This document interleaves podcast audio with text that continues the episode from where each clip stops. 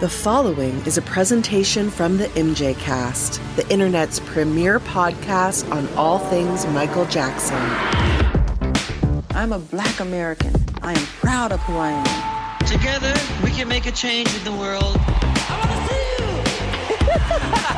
I like to take sounds and put them under the microscope.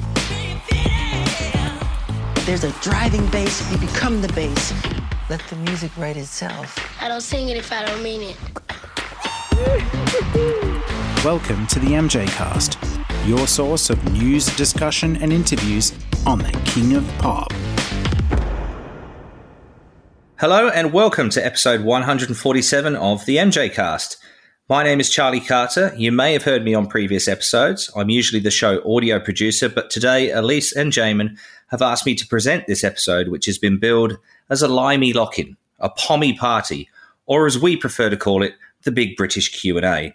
I'm hosting today from Sydney, Australia, and we felt it was important that on the Great British Q&A, we should have at least two British guests who are actually in Great Britain. So joining me today are two familiar British voices. Firstly, award-winning journalist, recently voted 2022 local hero by the Association of Online Publishers, Charles Thomson. How are you? Yep, I'm all right. Thank you. You okay? Oh, yeah, I'm not too bad, thank you. Good. Also joining this pair of Charlies is Samar Habib, creator of the Michael Jackson Academia Project and friend of the show. How are you, Samar? I'm really good, Charlie. How are you? You all right? Yeah, very good, thank you. Right, before we hook into the questions, I'll just address the fact that there are two Charlies. Where possible, we will refer to Charlie Thomson either as Charles or Charlie, and myself as Carter, or we will use our full names respectively. We would like to thank all of our listeners, fans, and followers for all of the questions that you've sent in. We had 90 questions sent across the various platforms, and we'll try to get through as many as possible. I think 20 is a good number, but we'll try and get through more. And if we don't get to your question, we do apologize, and we will try to address all the points that were raised. Alrighty, let's get going. And in no particular order, let's start with at Emma Lee 909 from South Wales in the UK, who asks, aside from the Brett Barnes episode, which I think everyone needs to listen to at least once, what would be your top three episodes that a new listener but lifelong MJ supporter should listen to when delving into previous MJ Cast podcasts? Charlie, let's start with you. Well, that's a big ask. I think that the um, the John Barnes episode would definitely be on that list. Oh boy, Michael Prince. We can only have three. Well, John Barnes, one, Michael it? Prince. It is. It's a really difficult one. The MJ Cast has produced so many great interviews, and also, you know, I just can't remember half of them because there's been so many. John Bar- John Barnes, Michael Prince, and the vocal director from Michael's tours, Kevin Dorsey. His interview was also brilliant. Excellent.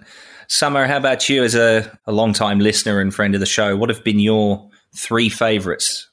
Uh, three is quite tough to na- narrow down. There's been some really good ones. Um, I would say the Taryll Jackson episode was fantastic. The reason I select that one is because, unlike a lot of guests on here who always overthink themselves, I do it a lot as well when we're talking. We're overthinking ourselves, trying to self censor ourselves. When he was speaking, he spoke really fluidly. He just it was just a stream of consciousness, and there wasn't much. Po- you'll listen to it as if you listen to the episode, you'll you'll notice he just doesn't censor himself and doesn't filter himself. And there's lots of things that he says which a lot of people probably wouldn't have wanted to touch upon. I'm talking specifically about the Cascio tracks, and he speaks about the whole situation so kind of candidly. So that's definitely one I think everyone should check out. There's another one which massively coincidentally I happen to be on, but it's a the reason I'm selecting it is because the content of the show and the subject of the mat of the matter was is really important to understand Michael Jackson, I think, and it was the roundtable on the history album that a few of us participated in, and you learn a lot about Michael Jackson's craft and also about his cultural influence and input. There's always been this kind of in, infantilizing narrative surrounding Michael. I I think the state and I think Sony kind of piggyback on that. You know, they, he's always sold to the lowest common denominator. But you know, if you really kind of analyze his work, it's very adult. It's, it's very mature, and there's lots of really deep political, social content in there. And so for a new listener and someone who's really interested in, you know, why these people are so crazy about Michael Jackson, a lot of that is in there. There's a couple that I would suggest for the third episode. And there was an episode, I think, with Brad Buxer, which was fantastic because he really talked about how the songs were constructed and Michael's process when Michael was in his creative pomp, as well as, you know, Michael's process as he was going through, you know, trials and tribulations. And it was just a fascinating interview and someone who really loved and cared about Michael. And there was also another episode which I would tie for the third place, and it was the uh, private detective that Tom Tom Mesereau hired, Scott Ross. The episode with Scott Ross was absolutely fascinating. I mean, again, you learn so much about what went down in 2005, but also you learn a lot about the characters around the trial um, that you, you know, which has never really been documented. Um, and it's actually those kind of moments and those kind of interviews that make the MJ cast invaluable. It's an invaluable resource because you just won't get this content anywhere else. So again, that's an episode I would highly recommend.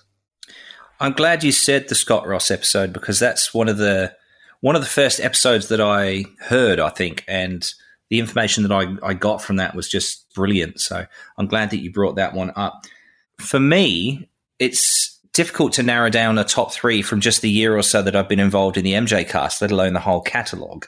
A definite highlight was Brett Barnes to be able to secure that interview and that story from someone who has gone out of his way to avoid media conversations since 1993 because of his distrust for the media. For him to put that trust in the MJ cast and have us as his platform, and in particular, Charlie Thomson, to ask the questions and to make nothing off limits was just incredible. And the story itself is a hell of a listen. It's a hell of a story to hear. And to be on the other end of that call, obviously as a silent part of that episode in real time, hearing that story was just incredible. Thinking to myself, I cannot wait for people to hear this. And I didn't cut very much out of that episode at all. It was just a great story. And Brett seems like the kind of guy that you could just randomly come across in a pub somewhere in Australia, have a few beers with, and just have a laugh. And just such a down to earth bloke. Uh, so, yeah, Brett Barnes' episode would be one. I did enjoy the episode with Matt Forger, Brad Sundberg, and Brad Buxer, the reflections on John Barnes. That was another good one. How to pick another one is so difficult, isn't it? From what 146 other episodes before today. Bill Whitfield was good. Taryll Jackson was good. TJ, Taj, all of them. I think the Leaving Neverland's Q and A is an important one, though. The question is, what would be your top three episodes that a new listener should listen to when delving into previous MJ Cast podcasts. I think the Leaving Neverland Q&A answers so many questions that people might have about Michael and his innocence uh, that it's a very important episode for people to listen to. So thank you very much, Emma, for that question. Very good one to start. Next up, at GN Word 3 doesn't give a location but they ask, sorry, allegation question. Do the guys think there will ever be a day when one of the accusers, Jordan Chandler in particular, may come public and give their true account?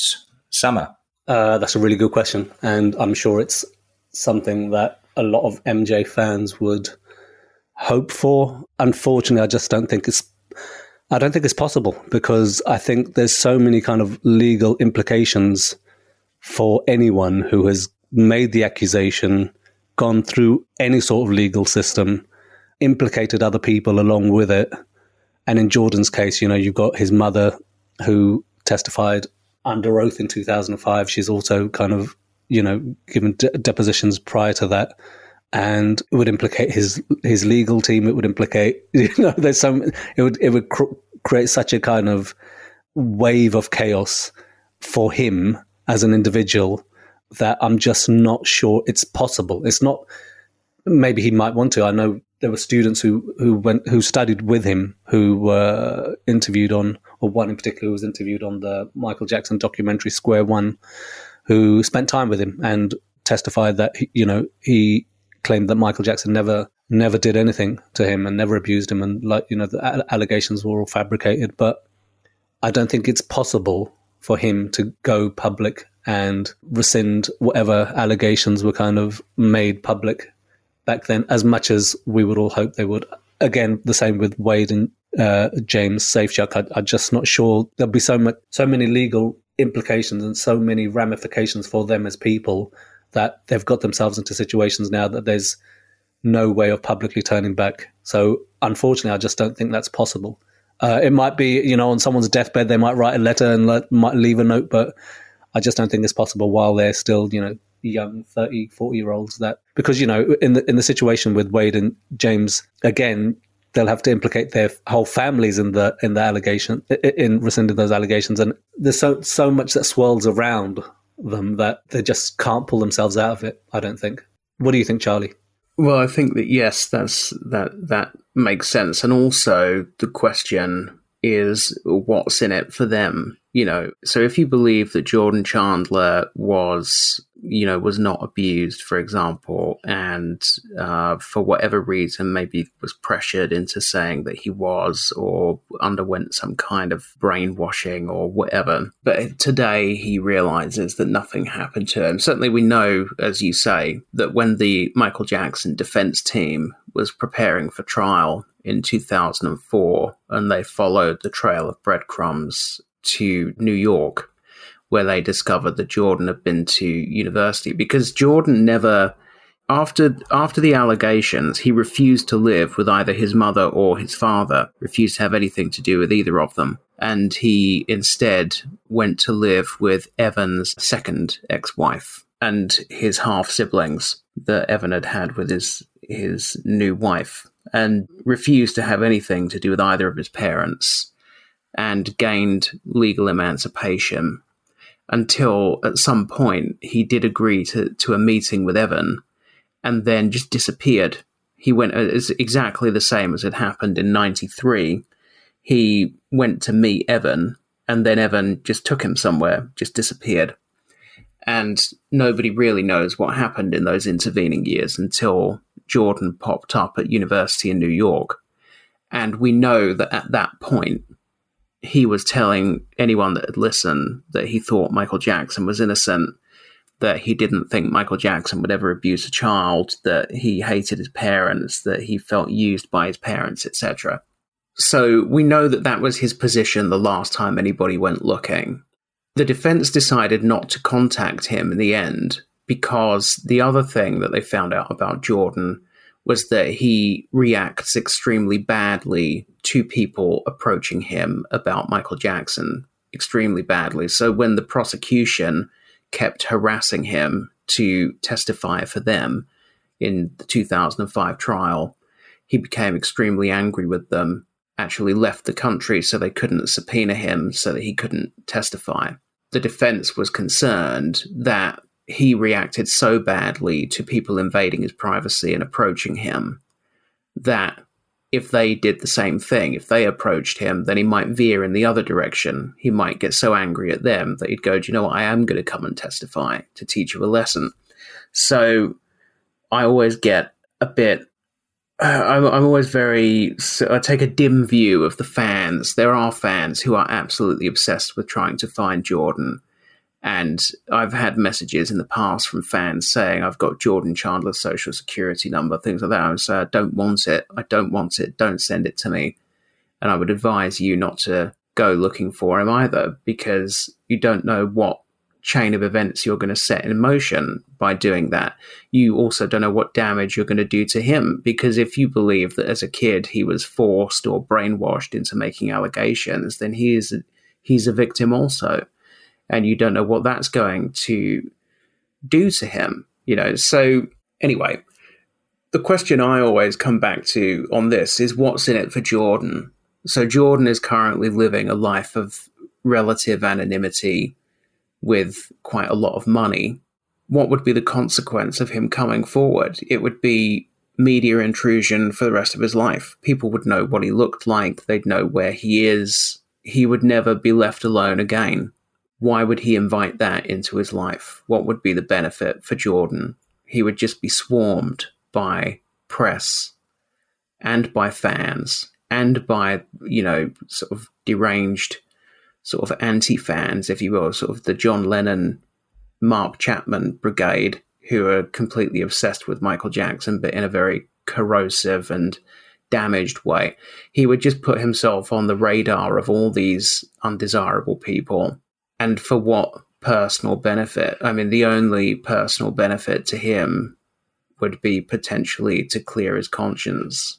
But if he was, if he did what he did under duress or under some kind of pressure anyway, then I mean, it's a very difficult question. It is. Only time will tell. I'm going to be a little bit more committed to the answer of no. I don't think he will. And my reason for that is reading the wording of the settlement agreement between Michael Jackson and the Chandlers, which was leaked. And I've got it here in front of me. And I read out excerpt. I won't read the whole thing because that will just take forever. But there are a couple of points here which make me come to that belief.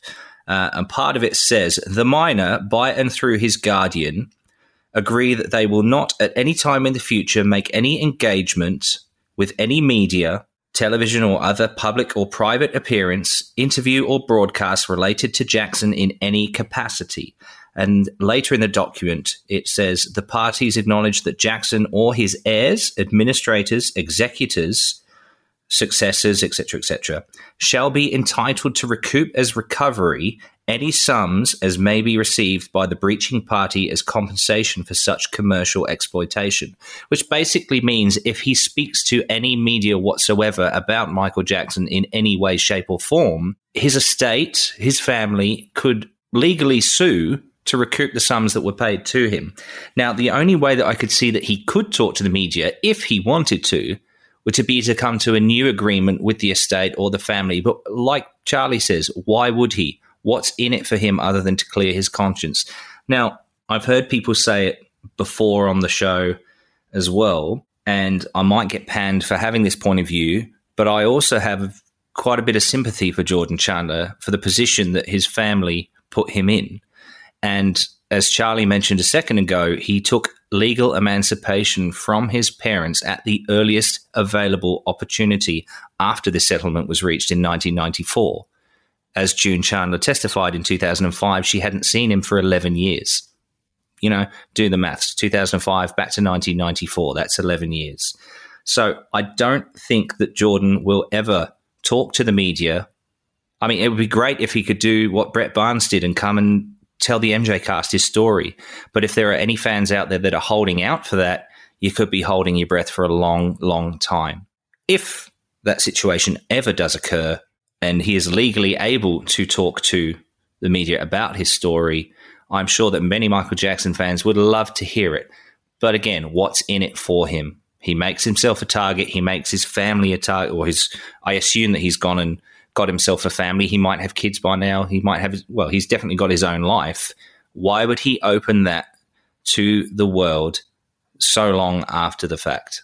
Uh, and that's my take on that matter. Yeah, one of the things we didn't talk about was that in those intervening years that Charlie had mentioned, when Jordan then suddenly started living with Evan Chandler again, Jordan filed legal documents, legal papers against his father again uh, for allegedly, I believe, threatening to kill him and uh, attacking him with some dumbbells and weight dumbbells. I think that those allegations came out in the week or fortnight after Michael Jackson was vindicated or cleared in 2005 which gives you a real insight into the kind of relationship and the kind of problems that this family was dealing with and the kind of issues that Jordan had to deal with with his own family. So it's really complex and really dark. Yeah, as both of you have mentioned, there's no benefit really for him other than a clear conscience, which actually for a lot of people is is enough sometimes, you know, to come forward. And the legal settlement document from 93 or not, uh, whenever the, those were signed might say one thing, but, you know, 25 years, 30 years later, and with the accused now deceased, situations can change. You know, if you if he wanted to talk to Michael Jackson's family, the heirs, or the people who are embedded as the estate, I'm sure I'm sure those things can be ironed out, and he, it might also give him some sense of protection as well. I just think we're just way too far down the line now. That's a problem. And also, just to add, uh, we've we've spoken almost exclusively about Jordan, but I think that that's because Jordan is the only one that matters. because if any other subsequent accuser were to retract their allegation, it wouldn't undo the original case. You know, so the, the original case is the one that set it all off. If I was accused tomorrow of, you know, attacking a woman with a banana and pushing her down a flight of stairs, and then six other people came forward and said, Yeah, he did that to me as well. And then the original one turned out to have made it up, then what are the chances that the subsequent six that I just coincidentally did have a habit of attacking people with bananas? But the first one made it up. I mean, that would be outlandish and ridiculous. Clearly, if the first one was fake, then all the copycats would be fake. So, if any of the copycats if any of the subsequent allegations, which were modeled on the Chandler allegations, were to be retracted, Chandler would still be there. So Chandler is ground zero. So I think that he's if if he were to recant, that's the only retraction which would really completely remediate the situation. Yeah, and, and as I mentioned, I don't blame him for for not coming forward at all. But hey, and it's like they said in Square One, once the first allegation is disproven, all the rest crumble. Yeah. What you find is when people in the media talk about the Michael Jackson allegations, they're so uneducated on the claims and the allegations against him, and they're so kind of ignorant of past history. And you know, one thing they always try to uh, make a deal of is, oh, there's a pattern. The pattern of behavior is identical. Jordan Chandler with Gavin Arvizo with Wade and James the point about that is the Jordan Chandler allegations were public. Like they, you know, they were leaked to the press. They got into the news, and it's very easy. If you, if I, you know, if I wanted to accuse Michael Jackson of anything, it's very easy just to f- copy the formula of what was written out and kind of plotted out in those leaks to the press. So, like Charlie said, if Jordan is ever able or ever willing to kind of rescind his pre- previous allegations, it, it just makes a mockery of everything else that came afterwards because everything else, it, it was so easy just to kind of make the same allegation with the same kind of, you know, motivations and the same kind of behavior because everything was public. Yeah, that is the difference. That's why it always drives me crackers when the press compare the Michael Jackson case to Jimmy Savile or Harvey Weinstein, for example because with Weinstein and Savile, and even with Cosby, what emerged was that there had been a number of allegations made over a number of years by people that did not know each other and did not know about each other's allegations, which had been recorded by police or other parties and had remained completely secret. So when another allegation came along years later, it turned out there was evidence there of a pattern in the past, which nobody else could have known about. Whereas with Michael Jackson, as Sam says, the initial, the very first allegation is leaked to the press. I and a, a guy called Rashid Musbah, who um, is an associate of Taj's, we now know who leaked it and why and that's a story that will come out later. But um, the Michael Jackson allegations were leaked, the very first allegations, which, as Sam says, created a basically a roadmap. So in Michael Jackson's case, unlike Savile or unlike Weinstein or Cosby, for example, the volume of accusers is absolutely not of any evidential value whatsoever. It means nothing because the roadmap has been in the public domain since the very first allegation. So anyone can just read about the allegations in myriad books, which are available from any bookstore, or just look them up online, as we know Wade Robson was doing from the emails that he lied to the court about and tried to cover up and pretend it didn't exist when they were eventually disclosed. They showed that he had been researching other people's allegations about Michael and had been emailing the links to himself.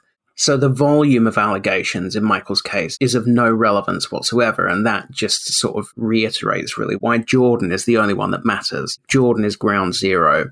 His is the only retraction which would matter in the in the grand scheme of things. Just to add on to that as well, with with Jimmy Savile, that comparison it irks me as well. Any any comparison to other famous cases, even when they say things like, okay, Michael Jackson was found not guilty at trial, but so was O.J. Simpson. Chalk and cheese, an absolute drivel and, and no basis for comparison. Now, with Jimmy Savile, before there were any criminal proceedings or anything like that, there was prior knowledge of his bad behavior. Now, I don't know that there was any prior suspicion of Michael Jackson before the Chandlers came up with their story.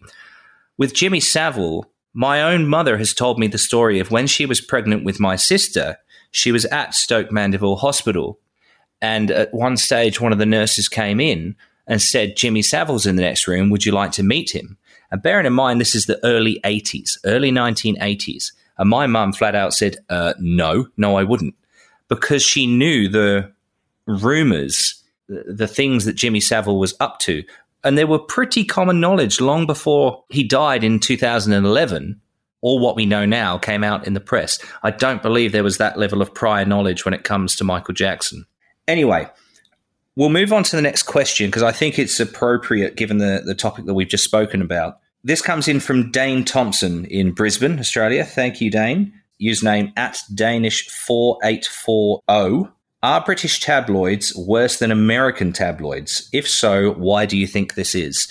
Uh, we'll go with the journalist first for this one. Charlie? Well, in theory, they shouldn't be because British libel laws are far, far stricter than they are in America. So, in America, libel or defamation laws are practically non existent because the Constitution enshrines the right to free speech, and the Constitution trumps everything.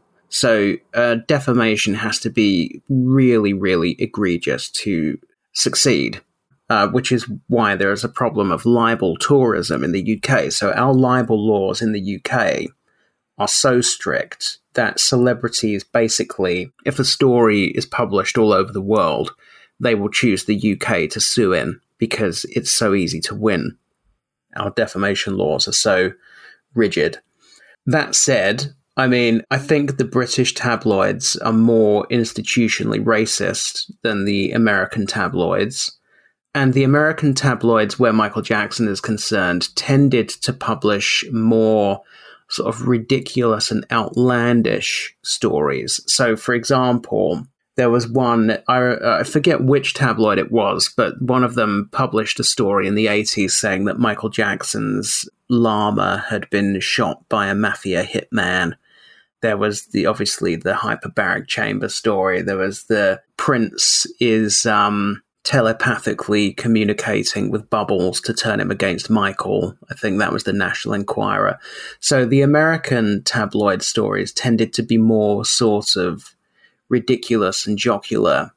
Whereas the British tabloids, where Michael was concerned, were always far more venal. They were far more abusive. They were very snide. They ridiculed his appearance. They called him a freak. I mean, there was a British tabloid.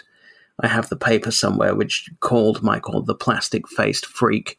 They called him Wacko, of course, which is a, and they still do that today. They still call him Wacko Jacko, even though if they did that to any other celebrity, if they used mental health slurs about any other celebrity, they would get in deep trouble like they did when they um, when Frank Bruno had a breakdown and had to be sectioned, and they, the Sun ran a front page. I think it said "Bonkers Bruno taken to the nut house," something like that, and it caused such a furore that they had to retract the front page and apologize. And yet, to this day, they call Michael Jackson Wacko Jacko. So it's you know, I think that in Michael Jackson's case in particular, the tabloids in England have been far worse to Michael. But it does seem to be an anomaly. Generally, the British press is actually far more constrained in terms of what it can say about people by our libel laws, which are extraordinarily strict and oppressive uh, to the point where everybody in the world wants to come to England to sue for defamation because they know they'll probably win and there's a part of that is probably because of wh- when you're suing for defamation you have to there are certain things that you have to prove and one of the things that you have to prove is that it has damaged your reputation. The information that's been published has damaged your reputation. I think probably the reason they got away with it with Michael for so long is that his reputation had been damaged so badly in general that it would be hard if you've been publicly accused of being a child molester. It's hard to argue that you know being called a plastic surgery addict has damaged your reputation. For example, your reputation is already sullied beyond belief in you know as far as the law is concerned. It's notable though that Michael did choose to sue in the UK when there was a photographer who attended the Dangerous tour and took some pictures where the lighting cast some strange shadows on Michael's face and made it look like he was disfigured. He clearly was not disfigured. He was photographed hundreds of times in the same week. And in those pictures, he looked absolutely fine. But I think it was the Mirror which chose to run those pictures with a headline that said Scarface. I think it was on the front page. It said Scarface. And they said that Michael had had such extraordinarily ex- extensive plastic surgery that he had been scarred, and um, he sued. He sued the Mirror, and he underwent uh, an independent examination of his face by a doctor. And the doctor said that Michael was not disfigured. And I think the Mirror settled out of court. And part of the settlement, part of the agreement, was that Michael ended up giving an interview to Piers Morgan, the then editor of the Mirror, which was made available on a one of those expensive phone lines like an 0845 number. So there was a story in the paper about the interview, but it was like if you want to listen to Michael's interview, dial 0845 blah blah blah, pay about 60 quid a minute or something ridiculous to listen to the audio that audio's on YouTube is quite interesting. It's the interview where Michael is talking about learning backstage on the history tour of, of the death, or not backstage, but learning on the history tour of the death of Princess Diana. And he says, um, The doctor woke me up from my sleep, which is very interesting and revealing sentence. Mm. Anyway, so yes, I, that was a long-winded answer, but I think that in Michael's case, the British tabloids have been worse than the American tabloids. Generally speaking, the American tabloids are able to be far worse because they basically it's almost impossible to sue an American newspaper and win. One thing I'd just like to go back there uh, and talk about, Charlie, is the use of the word Jacko. Now, I have to admit, in my early fandom of Michael Jackson, I didn't particularly see an issue with the use of Jacko because in British and Australian culture as well, you'll shorten people's names to nicknames. So people whose surname is Jackson were called Jacko. In fact, to this day, Hugh Jackman, the Australian actor, is referred to as Jacko in some sections of the media here in Australia. So I didn't see the problem. It wasn't until listening to the MJCast and learning of this uh, monkey character Jacko Macaco that I started to understand the racial undertone. So I think you're absolutely correct in saying that the British press is institutionally more racist uh, than many other publications around the world. The other thing about British tabloids that I've found is that they're always seemingly trying to find a headline that is a punchline, not just with regards to Michael Jackson let's take, for example, the Scottish Sun, I think it was, that many years ago there's a football match between Inverness Caledonian Thistle, an OK side, and Glasgow Celtic, or Celtic as they're called, who are, you know, one of the top two sides in Scotland who, between them and Rangers, win everything. Well, Inverness Caledonian Thistle won the game 3 1, and the newspaper headline the next day was Super Caley go ballistic, Celtic are atrocious. So there's always this want, it seems, from a tabloid newspaper to make a headline that will make you laugh. And unfortunately, there are so many media outlets around Britain, America, and even Australia to, to some extent as well, where they see Michael Jackson and the Jackson family as nothing more than a punchline. Samar.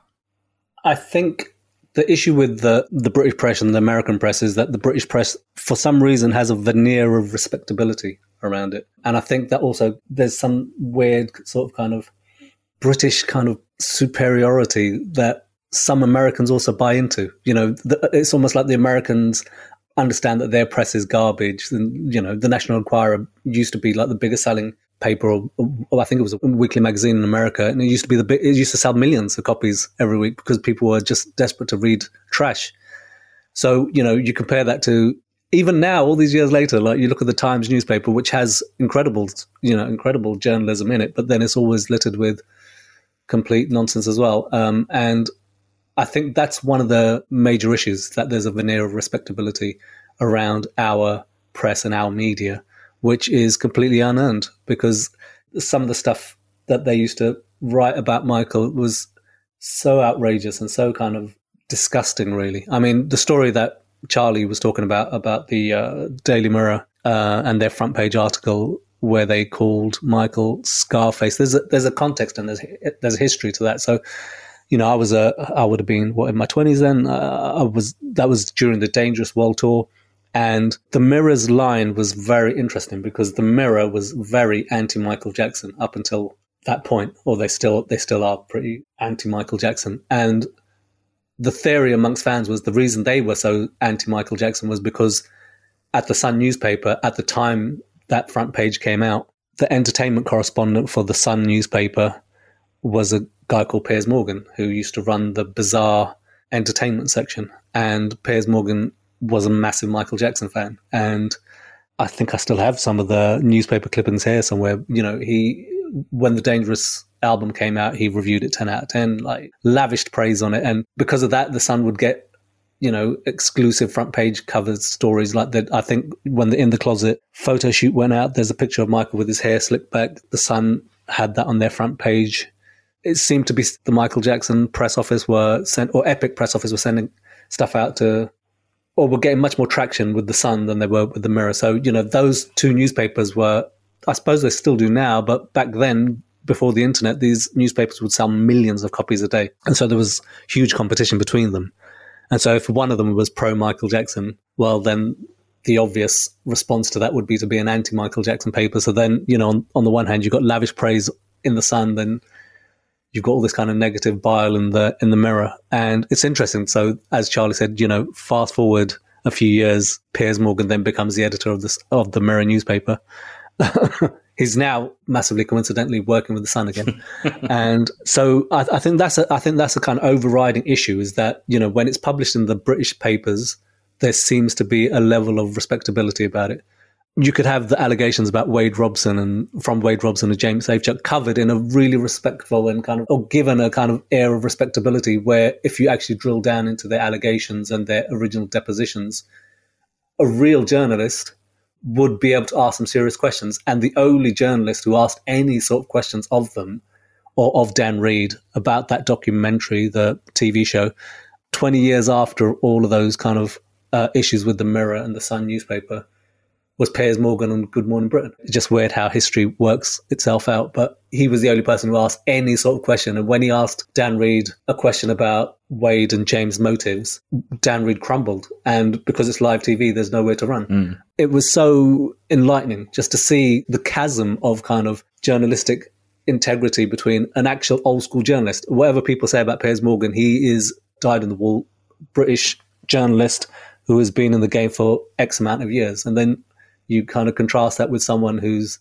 you know just started their job at the BBC and they're you know not going to ask any kind of questions or won't, won't have the confidence to ask the questions that Piers Morgan would probably have the confidence to ask. Mm. But having said all of that, there's something that George Michael said years ago, and I know I've had these arguments with Charlie, who is a journalist, and, and I shouldn't really be telling him how how to do his job. But George Michael would say regularly because he was another huge pop star who was subject to horrid allegations throughout his life. And he would say that the way the British media would get around libel laws would be for the media owners of X newspaper in the UK, that same media owner would own newspapers in America and they've just published the damning allegation in the American press. Once it's published in the American press, then the British press will just pick it up and say, it has been reported that blah, blah, blah, blah, blah. And that's an easy way to get the same information out without contravening libel, British libel laws. And no, that it still is a contravention of the law. I'm just saying that that's what George Michael said. Yeah, he was wrong. that's not that's not true. That's not I think true. I think he said was it, it just it just made the libel it made taking libel action more difficult. Thank you, Samar. That's that's great. We're we're going to motor on through now. The last couple of questions on the, the the Jordan Chandler thing. Sydney Taylor says that Taj said on his live stream earlier this year that he still believes Jordan Chandler will come forward. Do you think Taj is saying this because he contacted Jordan, or is it just wishful thinking? Do you believe Jordan will ever come forward? I personally don't think he'll ever tell his story. Uh, thank you, Sydney. I think we we probably crossed that one in the in the previous question. No, I don't think he will personally. Uh, last question on the allegation topic. This is from Rob Seymour in Watford, near London. I'd be interested to know how things worked with regards to the 93 Chandler extortion attempt, if it was actually reported to the police and whether they actually investigated it. Also, was it part of the settlement that the extortion charge was dropped? And how would that work as you cannot pay someone off to stop them testifying? So, how would it be legal to drop the extortion charges? Who wants to jump in with that one? I think that's a really good one for Charlie. Yeah. My understanding is that the uh, Michael Jackson defense team did file a criminal complaint about alleged extortion. That is part of what led to Barry Rothman's withdrawal from the case. Geraldine Hughes, who was the legal secretary in Mr. Rothman's company, kept a diary which she later shared with um, Mary Fischer, and parts of that diary were used in the article that Mary Fischer wrote and she had recorded that around the time the extortion complaint was filed, uh, Rothman was overheard shouting in the office to, I think, to Evan Chandler something about, is my ass that's going to jail if this all comes out, or something like that. And I know that Mr. Rothman had sincere doubts about the credibility of those allegations, but also had an ethical obligation as a lawyer to do the best he could do for his clients and uh, that information, where that information comes from, will probably end up in the public domain in the next few years. But Mr. Rothman, certainly by the conclusion of the 2005 trial, was making efforts to have it known by the right people that he had never believed the allegations against Michael. But anyway, I think the I think the extortion attempt, the alleged extortion attempt, was reported to law enforcement. But as you would imagine, law enforcement weren't particularly interested in it. It's also very difficult to prove. That said, there were obviously tape recordings of Evan Chandler trying to negotiate with Michael Jackson's team. So, I mean, you would think that that would be quite compelling evidence, plus the fact that he's on tape saying things like, if I don't get everything I want, then I'm going to destroy everybody and this is all moving in accordance to a plan that's not just my own. And Jordan's welfare is irrelevant to him. He just cares about what he's going to make out of the situation. I mean, this is all on tape. The evidence supporting the theory that it was an extortion attempt was quite substantial, certainly more substantial than you would find in almost any extortion case ever. But nonetheless, law enforcement didn't pursue it and it went nowhere as to whether it's anything to do with the settlement, the full settlement document has never been made public, so I don't know the answer to that question. Samar? Uh, there's nothing I can really add. Likewise, I can't really add anything either. Uh, so let's move on. Samar, this is a question directed at you. This is from Dr. Andrew Green, who's at Andrew Green 864 with an E. He's in the United States. He says, My question is for Samar. Samar, I follow you on social media and admire the fact that you aren't afraid to get a little political. Michael Jackson transcended a lot of barriers. One of those barriers was politics, as is evident by his fans from around the world and people around him. From rubbing shoulders with the likes of Ronald Reagan and George H. Bush to performing for Bill Clinton at his inauguration and later the Democratic Party to being beloved by those in countries like communist Russia. What is it about Michael Jackson that you believe attracts people from all political spectrums to him? Also, do you believe that Jackson's music reveals an evolution of his own political beliefs as he got older? Firstly, a big shout out to Andrew. He's been a tower of strength on social media for a lot of the MJ fam. So thank you very much for asking the question. It's a really good question. We could have had an whole episode about Michael Jackson's political kind of output and his views and his beliefs. Where do I begin? So I, am not sure if there's been much of a kind of uh, change in Michael's political beliefs from childhood to adulthood. There's you know there's lots of information about. I think it might even be in Moonwalk in his autobiography where there's a situation where they were Michael and his brothers as kids were were told on a radio station or someone at Motown who they were having an interview on at a radio station and there was the kind of handler from Motown who was basically saying, you know, we don't want to get into anything political and I think the radio host had asked a political question. There'd been some sort of kind of protests in America at the time and they didn't I don't think the brothers responded but as they were leaving they all raised up a black power salute and he would have been about 10 or 11 years old at the time. Um, so he was always quite involved with civil right, the civil rights movement. He was always a backer and a supporter of the civil rights movement. He was always interested in the freedom of people. And that's from childhood to adulthood. And I don't think there was much of a change really. So when Michael toured Australia, I think it was on the first leg of the Bad tour in, it would have been late 87, early 88. He had asked his manager, Frank DiLeo, to connect with some of the kind of indigenous Australian uh, orphanages because he was he had such, he felt such a kind of profound connection with indigenous people around the world and people who have been historically oppressed and kind of historically marginalized. There's a woman who ran one of the orphanages who spoke about uh, Michael's visits and how deeply he felt for the children at those orphanages. And the, he, he, he was asking so many questions about you know their upbringing and about their the cultural heritage of the indigenous people. So there, there, hasn't been that much of a shift, there, or there wasn't that much of a shift. He was always, I think Taj has said on earlier episodes of the MJCast that Michael Jackson was an, a natural empath. So he was always connected with the oppressed people. And there's a frame that was used at the end, I think, of the original showing of the They Don't Care About Us prison version of the video. And Michael wanted to be, he said he wanted to be a voice for the voiceless, kind of mirroring what Martin Luther King Jr. has said. And he found deep connections with those people who had historically been oppressed. So that was true of the indigenous Australians that you, you, you take Michael from 1987 to 1991, where he's working on the black and white video and the opening musical sequence of that. The first time we see Michael is with indigenous Americans. The people who he hired to dance around with him were actual indigenous uh, Native Americans. The, the name of the woman escapes me, but the woman who was the mother of the child that he's dancing with, she runs her own film company now. And the only way she was able to run her own film company was because of the association with Michael Jackson. And she spoke lavishly about Michael after he passed.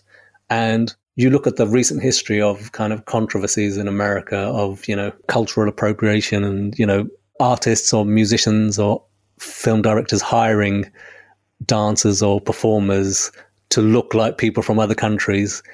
And in 1991, Michael Jackson was working with actual Native Americans who performed with him, you know, and danced with him. And he could he could easily have done everything, whatever everyone else was doing, but he chose not to do that because that wasn't him.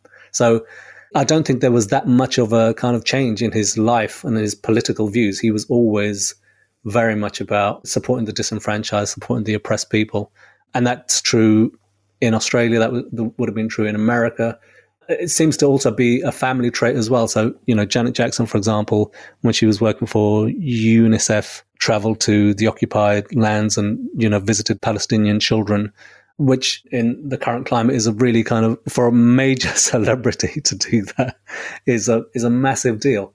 I don't think it's exclusive to Michael within the Jackson family. I think once he started dealing with the public fallout of the allegations, he, he started to realize that, you know, what was true of the black man on the street was also true of him. You know, his wealth and his kind of power and his kind of influence didn't insulate him from the toxic racism that was aimed at the black person working as an accountant or the black person working, you know, in the fast food store. He was still subjugated and treated differently because of his race. And I think he recognized, well, I think he would have recognized that forever, really. I think everything that he did was motivated by that, really. And I've always thought that his biggest album was motivated, the effort he put into it was motivated by the perceived racism that he felt, which a lot of Michael Jackson fans, myself included, felt that he suffered at the hands of the Grammy nominations for Off the Wall. Off the Wall was the biggest selling album ever by a black artist at the time it was released. And that's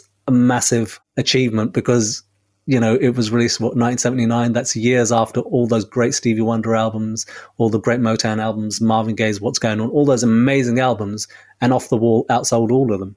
He was completely snubbed at the Grammy Awards, and he felt he was completely snubbed. And his whole motivation for making Thriller was, well, they're not going to be able to ignore me now. Mm. So he, a lot of his motivations were driven by his his understanding that he was an outsider it didn't matter how much of an insider he tried to become, he always felt that he was an outsider. So I don't think there was that much of a change. A part of the question that Andrew asks is about the presidents of America that he either met or he performed at inaugurations for. And one of the things I've said before about Muhammad Ali, actually, because someone's brought this up to me about Muhammad Ali, who was very critical of the American governments that he had to live under and kind of perform under uh, Muhammad Ali was kind of serenaded by lots of American presidents. I think President Ford was the first, and then I think he went to the White House and met President or Reagan, George Bush Senior, and then George Bush Jr. and Bill Clinton. So he's he's you know he met a, a wide gamut of uh, American presidents. I think the I think the confusion that a lot of people have is that when those celebra- when those artists or celebrities go to the White House, they are endorsing those presidents, whereas the reverse is actually true. Those artists or those performers are being in, endorsed or celebrated by the presidents. Mm. Um, so when Michael turns up at the ni- 1990, I think it's 1990, where George Bush Senior, you know, puts a medallion around him, or the, Ronald Reagan does the same in 1984. It's not an endorsement of the Republican Party. It's a it's Michael Jackson receiving an endorsement from the president of America, whoever that may be. I think when it comes to Michael and his political beliefs. I think he was always quite Switzerland, you know, just sit on the fence and and not really commit in either direction. Although, as you say, he was quite happy to speak out about civil rights or other causes. Going to Brazil to film "They Don't Care About Us" with the logo on his chest. It, it, to, to me, it was about inclusivity and trying to involve as many people from as many different cultures as possible. And that goes back his whole life. And the black or white video is a good example of that. Yes, it does irk me sometimes when you see. Firstly, there's a weird problem with Michael's fan community, actually, which is that you do quite often encounter Michael Jackson fans who are racist. and I know that Sam has experienced this in particular with one very prominent Michael Jackson fan who accidentally tweeted him from his personal Twitter account rather than his Michael Jackson fan account. And when you look down, it was just filled with white supremacist material. And there's another quite prominent fan who has had practical aneurysms on social media about the Black Lives Matter movement and is fiercely anti Black Lives Matter. And when challenged about how he squares this with his uh, fandom of Michael Jackson says Michael Jackson didn't believe in race and didn't see race and would never support something like the Black Lives Matter movement, which is such garbage. And you just have to look back to Michael's, eh, or even just back to his childhood. You know, firstly, look at who who did he look up to? Who did he admire? Well, you're looking at James Brown, you're looking at Sly and the Family Stone, George Clinton, Parliament Funkadelic. He admired all of these quite revolutionary, outspoken civil rights artists. You know, Sam Cooke, for example, he took forward a lot of their politics. And you can see that all through his work, all through his entire career. He always supported the civil rights movement, for example. When, even as a teenager, he used to appear at rallies, you know, alongside Jesse Jackson. And when Michael gave that interview to Jesse Jackson in um, 2005 during his trial, they were reminiscing about the events that they used to attend together in the 70s. And similarly, there's um, rallies that he attended with Al Sharpton as a teenager. And so Michael was always very aligned with black rights movements and civil rights movements. So the idea that he was apolitical is is garbage. He's a very political artist what you see sometimes from some of these fans who wish to deny Michael Jackson's political leanings or his support for black power or black rights movements is they say, well, you know, he, yeah, but he appeared with uh, George Bush or he appeared with Ronald Reagan. And as Samar said, there is a very clear distinction between Michael Jackson endorsing a political party or the pres the office of the president of the United States of America endorsing Michael Jackson. Michael Jackson receiving an award from Ronald Reagan or George Bush does not mean that he is endorsing Ronald Reagan or George Bush. And I don't really subscribe to the idea that Michael was Switzerland either, but he was subtle in his political affiliations. He didn't go out with banners on or, or, you know, or whatever. But there's only one political party whose president he attended and performed at the inauguration for. And there's only one political party that he actually raised funds for. You know, in 2002, Michael was the headliner at a Democratic Party fundraiser. You don't do that if you don't support the Democrats. You know, if you're a Republican, you don't participate in a fundraising activity for the Democrats. Michael's politics were very clearly stated throughout his whole life and career, and they were clearly incompatible with being a Republican. you know, it's clearly absolutely incompatible. And you could argue that the video, for example, for Black or White, where he smashes the car, which has got all those racial epithets written on it, like "no more wetbacks" and things like that. It clear and KKK rules. I think it says on the window, and he smashes the window. There's a swastika on the window, and he smashes the window. Right, so he clearly was anti-racism and was pro-immigration, pro-racial mixing, pro-black rights you know he his political affiliations and beliefs are there for anyone who wants to see them to see. And to not see them i think is sort of a willful blindness. And i do I, I do find it interesting that michael is like the biggest black artist in the history of the world ever. And yet he does have this ability to attract racist fans who you do encounter. And I just find that so bizarre. And that was part of Andrew's question, I think, which I don't really know the answer to, which was what is it about Michael Jackson that manages to attract people from all political persuasions and backgrounds? And that does, unfortunately, include toxic, overt racists who somehow still love Michael Jackson. and it's sort of an unresolved question. I don't know. I don't know why that is, but it's very odd. Alrighty. Uh, next up, we're going to change tack a little bit. Some questions that shouldn't require too much thought, should we say? Quick question from Buster Call, who's at Chris Buster Call. He's in Kansas in the United States. If a gun was at your head, what do you guys think are the top three Michael Jackson songs that never had videos that absolutely have to be turned into videos? Well, I'll start off on this one, even though I've forgotten what my third one was. The first one I went for was PYT. The second one I went for was Too Bad. Now, I know that Too Bad is included in the Ghosts film. And then the third one I forgot. So I, I sort of have just on the spot thought either Unbreakable from Invincible or Want to Be Starting Something. Samar, your thoughts? Really good choices there. Really good question, actually. The first one I would go with would be PYT.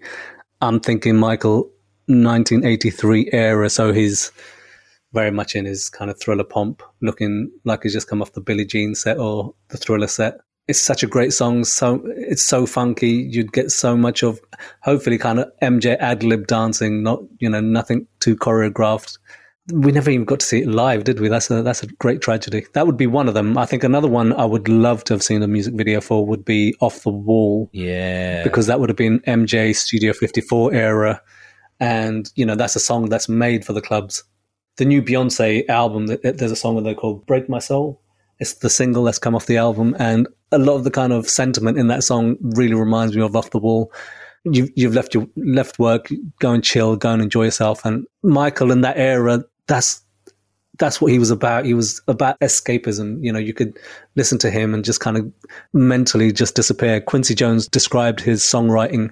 Obviously, he didn't write off the wall, but he described his songwriting as painting. He, you know, Michael would paint, he, he was a painter when it came to kind of writing songs, and he'd create these worlds, and you know, you could mentally just kind of escape into them.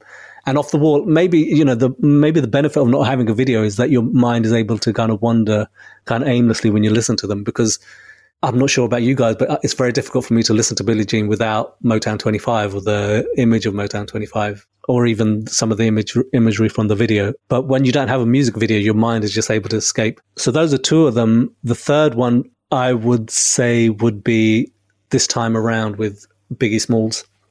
And the reason I would say that would be because in the interview, so in it was in 1995, the front the uh, Michael was on the front page, front cover of the Vibe magazine, and there was a obviously a massive kind of cover story with him, but there was also an interview in that magazine with Biggie Smalls where he spoke about recording the song, and he'd he'd fantasized himself about recording the music video with Michael, and just kind of I'm not sure how familiar you are with you guys are with Biggie Smalls, his kind of music or his videos, but there's a video he he's recorded where he had a whole host of celebrities in a house party and I think that's basically what he was suggesting. Would they? That's how they would have recorded a short film for this time around, like Michael, you know, hanging out with a whole world of kind of huge celebrities at a house party. It just would have been so otherworldly for Michael to do it, but it would have been so cool as well because the track is so good. Um, so I think those three. But I should also add that I can also see the value in not having music videos for certain songs because again, they do just take you into another world. Human Nature is another one that doesn't have a music video. Yeah. That when you listen to it, you're mentally you just travel into different spaces. Well, Human Nature has that animated version, but you're right. It would have been nice to have a, a proper one. Charlie. Well, I think that I, for me, it's hard to say anything from Thriller or Off the Wall because aside from the Thriller video itself, in that era, the budgets were small and the videos were kind of lame, really, compared to what Michael was able to do subsequent to that. You get to the Bad album, practically every song on the Bad album has a video. And some of those videos are really spectacular, like Smooth Criminal. And then you get into Michael's kind of broadening musical spectrum and his era of real kind of creativity and experimentation, which is the dangerous history blood on the dance floor era. So mine have all come from there. I think the first one is dangerous itself because it's a title track, it's a dance song. The choreography and the live performances is amazing, but I always struggle with performances that are lip synced. So it would have been nice to have a video which had that level of amazing choreography in it, which you could just enjoy as a video. My second one, I think, is Tabloid Junkie, because I just would have been very interested to see what he might be able to do with that song, what visual concept he might have come up with to accompany that. And my third one is Morphine. Mm. Again, similarly, Morphine is such a an interesting song. I was talking to Samar about it quite recently about morphine and the um, lyrical content and how extraordinary it is that nobody, you know, you know, you got to talk about like the media. The media just like ragged on Michael Jackson and hated him and attacked him so much for his whole career. And then he releases a song in which he's quite clearly talking about his drug addiction and they just don't even notice, you know, idiots. It's such a, a an intensely personal song and I just would have been very interested to see how he would have tackled that in video form. Mm. It's almost like something he managed to slip out without anybody noticing it. Maybe that's why there isn't a video for it. Maybe that's why he didn't draw attention to it. But it it just would be very interesting. Would he po- would he position himself as the addict in that video? What how would he uh, how would he handle that in video form? I think would be very interesting. We've actually got a question coming up about that very song, so that's it's great that you mentioned that. And I've just remembered what my third choice was. So scratch my original answer. I'm going to go with PYT, Too Bad, and then the third one was Threatened. I'd love to see a modern version of uh, of that sort of genre. Anyway, thank you for those answers. Next question comes from Andrew Gray, who's in Chicago, Illinois. What are your favorite MJ books? Samar, we'll go with you. Oh, good question. Well, obviously, everyone should have a copy of Moonwalk. It's obviously heavily censored, obviously uh, heavily edited, and kind of very top line. But it gives you, uh, you know, there's some great stuff in there about Michael's childhood and his upbringing. The next choice is going to be quite controversial, I imagine. But the first edition of J. Randy Taraborrelli's uh, biography on Michael, I think, was absolutely essential for Michael Jackson fan to purchase Again, that might be controversial. I might get cancelled, so let's see how that goes. But that's I'm talking about the very fir- the fir- very first edition, which I had from I think 1990, which was an amazing, amazingly comprehensive book and quite sympathetic actually to Michael, but you know, not deliberately so. Just painted him as a very sympathetic figure. A book that I had for years, which I never really understood until I was much older, and probably after Michael passed, was Dance in the Dream. And the reason I say I never understood it because I, you know, as a when I when it came out, I was probably nineteen or twenty. I wasn't a very kind of complicated individual. I wasn't, you know, very worldly. I didn't know much about the world, so I actually bought it just for the amazing photos in there. Um, and the stories and the poems in there, you know, to a 19, 20 year old kid, didn't really kind of mean anything, to be honest. But as I've gotten older and understood the kind of influence of Deepak Chopra in Michael's life and his beliefs, and recognizing now the kind of Sufism in some of the poetry, I just it, it, just gives me a greater understanding of the man and also a greater appreciation of him. So there's the poem about the dance and how you know the more he, the more Michael dances, the, the, the only thing that exists is the dance at the end of it. And as a child, as a teenager, I, that meant nothing to me. I didn't understand any what he was talking about. Now I completely understand it. Now he's talking. He's, what he's actually talking about is the state of nirvana, and he's talking about the state in in, in Sufic language. He's talking about the state of extinction and uh, becoming one with becoming one with yourself and one with the, the universe. That's what he's talking about. But at the time, I didn't understand any of it. You have to be an adult, a grown adult, to really kind of get get into the depths of it. And I think you learn a lot about Michael Jackson from that book. Charlie. Well, I'm going to join the cancelled list and say um, J. Randy, J. Randy Taraborrelli's. But I've never read the first edition. I read a subsequent edition, the one uh, that came out, I think, before, just before the trial. The front cover was Michael under the umbrella at the Exeter event in 2002. And to me, it's a very even handed and extremely well researched book. And the complaints that I see about it from fans tend to be quite juvenile and ridiculous. So, for example, they'll say things like, oh, there's a scene in the book where Michael gets angry and swears, and Michael would never swear, and you just go, oh, grow up. You know, what are you talking about?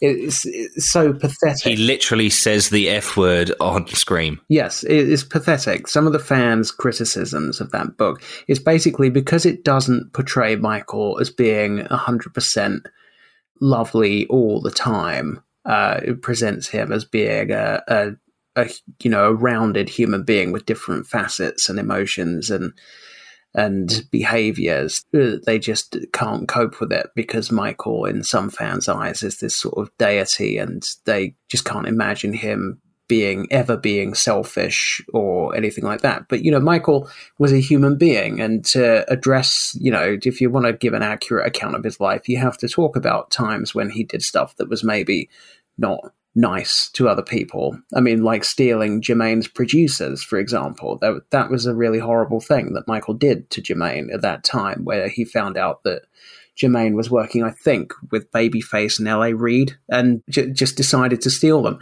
and then didn't use anything. Did he just he did it purely to take them away from Jermaine, to sort of sabotage him and then didn't ever release any of the songs that he worked on with them. They were angry about it. Jermaine was angry about it. It was just Michael engaging in sort of petty sibling rivalry.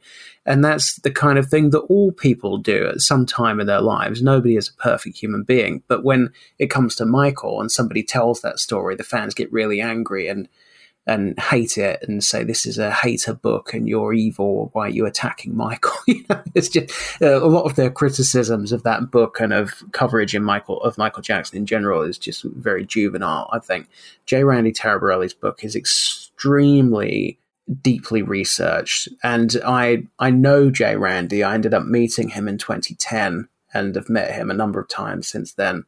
And I have spoken to him quite extensively about how he researches his books, and they are extraordinarily well researched. And I think it is at the moment the definitive Michael Jackson biography. The the ultimate definitive biography has never been written. If you look at people like Orson Welles, for example, there are like multi volume biographies of Orson Welles. One day somebody will need to do that for Michael Jackson, but it's not been done yet. The other two books that I would quickly mention that I think were great is um, the one by the bodyguards about Michael's final years. I thought was extremely good, extremely revealing about the problems that Michael was dealing with in his later years. And also, I thought Jermaine's book was excellent as well. Yeah, uh, I might join the cancelled list with my choices here. Now, I've got to be honest. the The first book I ever read was the J. Randy Taraborrelli uh, I must have been around the 2003 edition. Also, with the, I think I did buy it because it was Michael at Exeter or in that outfit that he wore at Exeter on the front.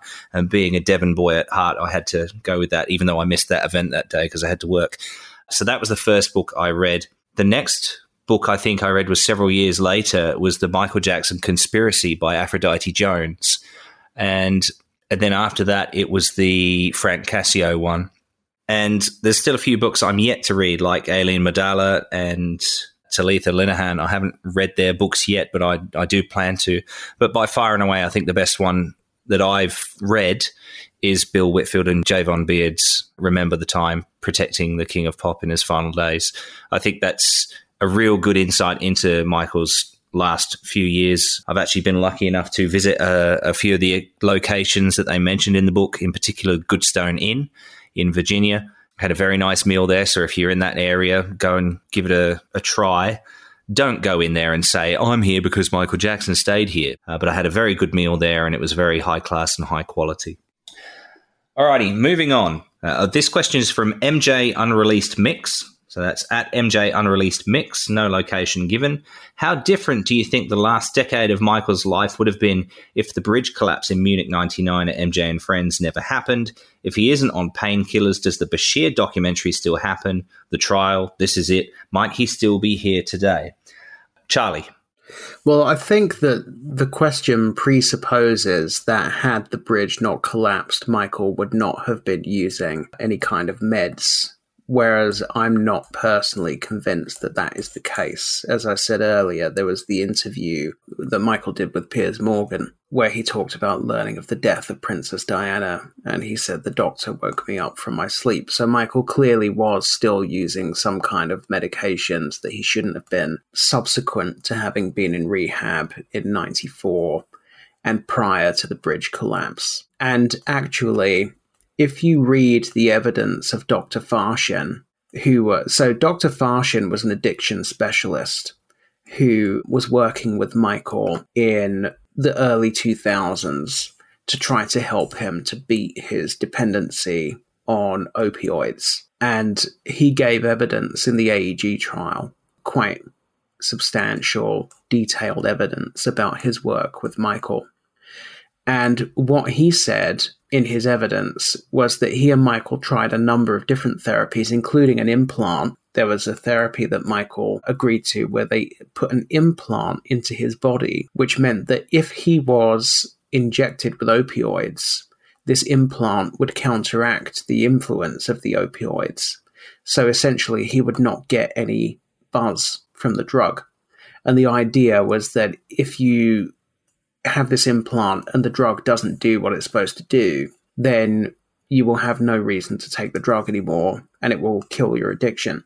That was one of the therapies. Michael was also attending group therapy to talk about his addiction with other people that had dependencies. And Dr. Farshchian says that Michael kicked his addiction several times and then relapsed. And Mike LaPerruque, who was Michael's security guard, one of his bodyguards at the time, gives similar evidence. So he told the court during those early 2000s, Michael would have long periods where he was clearly under the influence most of the time. But then he would also have long periods where he seemed to be clean and clear eyed and thinking straight. And then all of a sudden he'd be back on the stuff again. So I think that addiction is a complex condition and the idea that Michael had beaten it and that the, the only reason he was taking meds was because of the bridge collapse, I just don't think that's right. he had become dependent, weaned himself off, become dependent, weaned himself off a number of times before he did the Bashir interview, a number of times before even uh, some of the uh, Arvizo stuff happened, and so on and so forth. So I just don't really accept the premise of the question, full stop. I think that to attribute everything to the bridge collapse is maybe a bit simplistic. Yeah, similarly to Charlie, I think it is a bit of a simplistic kind of point to make. Obviously, it had detriment, massively detrimental effects on Michael. Um, physically, if you look at him from that 19, is 1999, isn't it? MJ and Friends. From that point onwards, he's, he never even looks the same, to be honest, after that. And I remember watching the Martin Bashir interview, and there's a section in the interview, I think it's in the very first part of the interview, where Michael's in the recording studio and is wearing a red silk shirt and Bashir asks him if he wants to dance and he, he dances a little bit. He does, I think he does a moonwalk. But if you look at him carefully, he's wearing a back brace as he's doing it. So it, it clearly had massively damaging effects on his physicality. But yeah, everything Charlie said is correct. I, I believe is correct that whenever MJ was on tour or had like serious work that he needed to do, he needed to sleep. And I think that the only way that he found he was able to spend any time with his eyes closed was under under the influence. And interestingly, actually, as we were talking about morphine earlier, the lyric we were talking, myself and Charlie had been talking about on text message was his trying hard to convince her to give him more of what he had because today he wants it twice as bad. And that's so reeling and so kind of tragic, really, if you, in hindsight, if you think about it how much of himself he put into his own work. And, you know, like we've spoken about, that the press don't even pick up on it. They don't even like regard it. You know, it's not even kind of spoken about, but everything you ever wanted to learn about Michael's last few years, you know, you could trace back to that really. Yeah, agreed. And we'll, we're actually coming to that question up next. I think the question is asking for an opinion as to what we think may have happened. I think with regards to his his painkiller dependency, that predates the the accident in Germany, as we're about to to hear from the 1997 song Morphine. To summarize, would he have done the Martin Bashir interview? Who knows? He was duped into that. I think we can safely say, given what we know now about Martin Bashir and how he obtained the Princess Diana interview, which after all was the reason that Michael did that interview in the first place. If he does not do that Bashir interview, does the trial happen? Anyone's guess, but you know that the Santa Barbara Sheriff's Department, or and in particular Tom Sneddon, were out to to find something on him. So whether the trial happens in 2004 and 2005 or at a later date when something else comes along, who the hell knows? Alrighty, let's get to Eva's question. Eva from Amsterdam has asked Do you believe that the song Morphine was a cry for help? And are you aware if anyone responded to that at the time? And quotes obviously a lot of lyrics. And she says those last lines could even be the soundtrack to the scene between Dr. Murray and Michael Jackson in the moments before he died. Charlie.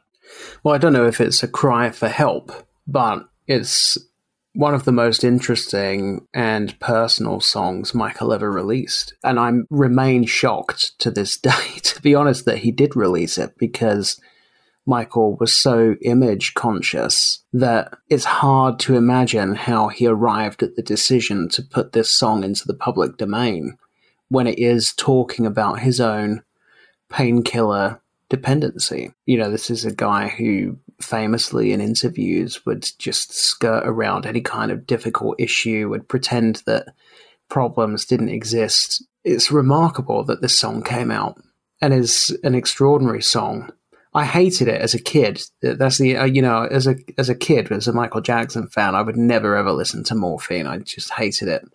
It was just so monotonous. But I think that's the point. and it's such a clever song as well. How you know, part of the composition, part of the song is the sound of a hospital ventilator, you know, and then you've got the sample, the Elephant Man movie sample. This it's just such an interesting piece of work. But was it a cry for help? I don't know if it was a cry for help. The official story seems to be that by the time that track was released, he was not using anymore you know, if you believe that it was the bridge collapse that reignited the dependency, that's the official story that people tend to tell those that were around Michael, but I don't know if anybody really truly knows, to be honest. I think there was some kind of testimony in the AEG trial that there was medication use occurring on the history tour, but I don't know whether it was painkillers or whether that was propofol. I just don't have that clear memory. It's a really good question. Uh, I'm not sure whether it's so much of a cry for help as, it is just Michael documenting his life. There's an interview Michael gave, I think it was the 60 Minutes interview in, would have been 2004, 2005, where he makes the point of if anyone wants to know me, listen to my songs, listen to my music. And he points to childhood as one of the songs, but there's so many songs of his that you can learn so much about him you're never going to find in interviews or in press coverage or anything like that. And I think one of the reasons I think for that is because there was always a lot of litigation around Michael. So he could say things in music that he probably couldn't say in an interview. A really good example of that is on the History album. There's lots of lyrics about him being set up, him being extorted, him being kind of blackmailed, which he's able to put into song form, but he would never be able to say in an interview because he'd been caught every single day of his life. So he's able to put it into his music, uh, stuff that he's not able to talk about publicly. And I think his music was a really cathartic way of him documenting his life. I mean, there's a song, you know, that was released on the Bad 25 collection called The Abortion Papers. And there's a lot of speculation about which woman that is about in particular. Well, yeah, I mean, a lot of speculation that it's about Janet Jackson, actually, you know, about the backstory of him and his family's you know, religious views and how it kind of seemed to kind of contradict the act of abortion. That's speculation. That's fan speculation. I'm not saying that's what I'm saying, but I'm just saying that's what fans have said. And it's a way of documenting what's happening in his life. And it's, uh, it must have been massively cathartic because he can't obviously talk about it publicly. Charlie, next question is for you. This is from Rachel Dusty in Dubai. I hope I've pronounced that correctly. It says, I recall in one of the episodes, Charles went to the US and was helping Taj for his documentary and reviewing materials, and he shared a story of Michael dancing with Jermaine while having a bandage on his nose, but he did not share anything else with us. If it's not an intrusion, I'd like to have more insight on what he saw and reviewed in that trip and share more insights with us. So, part of the material that we reviewed was a large quantity of paperwork which was found in Michael's home when he passed away and lots of handwritten notes, lyrics, correspondence between himself and others. There was um, uh, records that he was working with Rod Temperton again shortly before he died. There was a lot of material in there. And then the other material that we reviewed was that we went to Hamid Moslehi's studio and we spent the best part of a full day sitting in the studio with Hamid going through footage of Michael that he possessed that nobody had ever seen. There was a lot of footage, or you know, just general documentary footage of Michael on visits with Marcel Marceau, on visits with Nelson Mandela. There was footage of Michael's vacations. There was footage of Michael's trip to London to protest against Sony. There was Madison Square Garden's 2001 rehearsal footage. That was re- rehearsal footage from Madison Square Garden itself, but also footage prior to that, which was in a rehearsal studio with the brothers. That was the footage that the person who asked the question is talking about, where Michael was dressed, I think, in a blue suit and not looking a million dollars, but performing extremely well. The rehearsals were better than the show for sure. Those rehearsals in that it's like a big mirrored rehearsal studio. I think. I mean, it's a few years since I've seen it now. It's just Michael and the brothers rehearsing their set over and over again. And Michael's just fantastic. He looks live and into it and energetic, everything that he doesn't look on the night. And yes, there was a moment in that footage where they were between rehearsals, and whoever was sat at the piano, for whatever reason, began playing Stranger in Moscow. And Hamid happens to have the camera trained on Michael, just sort of stood in his own world in the middle of this rehearsal studio during a break, and Michael just starts singing the song. And then at some point, Jermaine wanders into shot and starts singing all the backups. it's just the most extraordinary piece of footage. You know, it's this beautiful moment which just happened completely impromptu, and probably Michael didn't even realize was being filmed because they were on a break and he wasn't on the stage. He was just stood in the middle of this big room, sort of singing to himself, really. And it's just a, a really lovely moment. But as I say, it's it's also it's not a very flattering piece of footage because Michael has this big sort of piece of tape or something stuck to his nose and it's really protruding from his face. It's, it almost looks like a a witch's nose or something. Is so big this piece of tape that's hanging off his face. So it's it's not really viable as footage that could be released. Anyway yes so i mean to tell you everything that we reviewed on that trip would be ridiculous. It would take hours and hours but yeah, there was some real interesting stuff uh, Dave Edwards asks, here's my question for Charles Thomson. Are you still involved with Taj Jackson's documentary Rewriting History? And if so, can you give any updates on its status? Uh, right. So, as I understand it, this was the most commonly asked question when the questions came in for this episode. And so last night, I had a long conversation with Taj to see what whether there was anything that he was happy for us to share on the show, any kind of update. Now, it just happens coincidentally that there has been a substantial development on the project this week, which yesterday Taj announced, or the day before, Taj announced that he was going to be announcing in a live stream, and that live stream is due to happen on Saturday, and this episode is due to come out after that live stream. So Taj has condensed what he's going to be announcing in that live stream into a statement, which he has allowed us to read out on the MJCast. So I'm just going to read this to you as written. Thanks to the continued support, crowdfunding, and patience of Michael's fans, Taj is signing a financial deal that will fund an 11 episode MJ docuseries called Rewriting History. Rewriting History will be produced independently without the outside influence of major studios and networks. Taj will also maintain complete creative control and final cut. The main priority for Taj was that because it was Michael Jackson and his uncle, it had to be done right. Quality and accuracy are paramount. With this extra funding and support, it will live up to the standards Michael would have wanted and, more importantly, deserves. Taj feels fully confident that the docu-series will be completely filmed, edited, and presented to distributors by the end of 2023.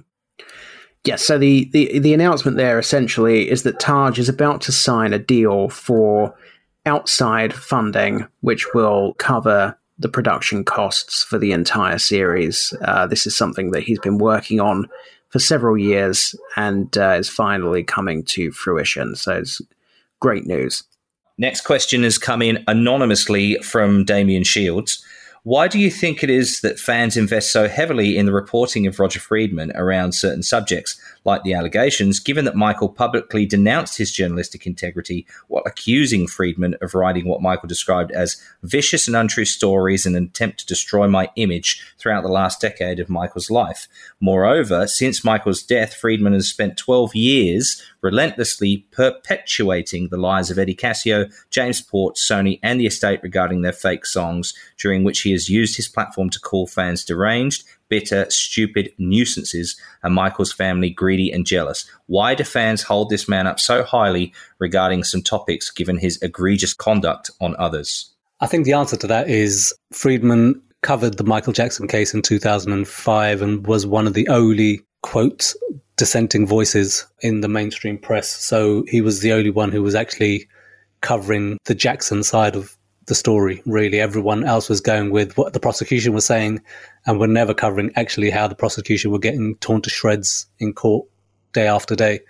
And that gives him the fig leaf of kind of respectability, I guess, or fig leaf of kind of being on the side of the righteous, really, which is all bullshit. But I absolutely am not a supporter of Roger Friedman. I I think his commentary and his coverage of Michael Jackson has been absolutely abysmal. And uh, you know, he's made jokes about paedophilia, jokes about the title of Michael's song "Do You Know Where Your Children Are."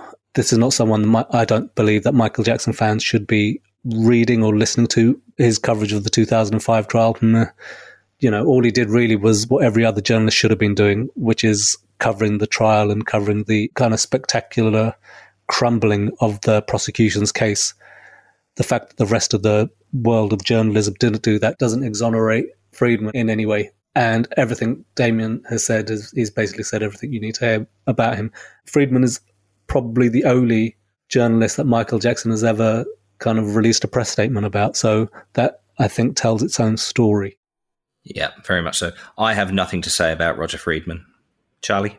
I would just uh, agree with everything Sam said. So essentially, this is a case of fans with particular interests seeking out people that have said things that they agree with and then promoting those things. So it's a, it's a human nature thing that everybody does. We all look to have our own beliefs reaffirmed. So if you are one of the fans whose online identity is very closely associated with tackling the allegations against Michael, then for you, Roger Friedman is a great resource because, as Sam says, he is one of the only journalists who attended the trial and reported in real time about the way that the prosecution's case was completely disintegrating. Everybody else was lying. Every all, almost the entire media was only covering the prosecution case. They were covering it in a very almost sycophantic way um, they would never tell you when the prosecution had a bad day. If a witness came on the stand and said something awful about Michael Jackson, but then got completely discredited, they just wouldn't tell you that that witness got completely discredited. They were totally invested in hyping up the trial, making it sound sensational and really bad for Michael Jackson, and they desperately wanted a conviction. Roger Friedman was one of the only journalists who reported truthfully on that trial. So if you're a fan who's obsessed with the trial and whose whole identity online is about tackling allegations against Michael, Roger Friedman is a god to you. But if you are a fan who cares about Michael Jackson's artistic legacy and about the sanctity of his discography, then Roger Friedman is an enemy because he has spent the last 12 years deliberately dismissing, downplaying, denying, the existence of quite a large amount of evidence that the Cascio tracks are fake. And as Sam says, and as the question says, uh, attacking anybody who suggests that the songs are fake in quite venal ways. So yes, I mean he he is uh, a complex figure you know, I guess it comes back to what I was saying about the J. Randy Taraborrelli book earlier. No human being is purely good and no human being is purely bad. Everybody is somewhere in the middle. Everybody does good things in their life and everybody does bad things in their life. And we've seen the good and the bad of Roger Friedman. And I think fans just tend to pick and choose which bits of Roger Friedman they rely on, depending on what their interests are. Okay, this one comes in from Emmett in Ireland. Hi lads, I've always been fascinated with the cancelled HBO December 1995 show that MJ had planned but obviously didn't happen. We always had the visual of Michael performing in stadiums to a sea of people, but I'm sure there is a large proportion of Michael's fan base that would loved to have seen a more intimate, less pomp and circumstance concert that focused on his singing ability rather than the usual MJ style that we got from Bad to History World tours. From what I understand, this concert was going to be just that and it's always been a sore spot for me that we never got to see it. Does any of the panel know if any footage exists of Michael rehearsing for that show? We all know he recorded nearly everything relating to his performances, so perhaps there is something in a vault somewhere. Why was the show never rescheduled?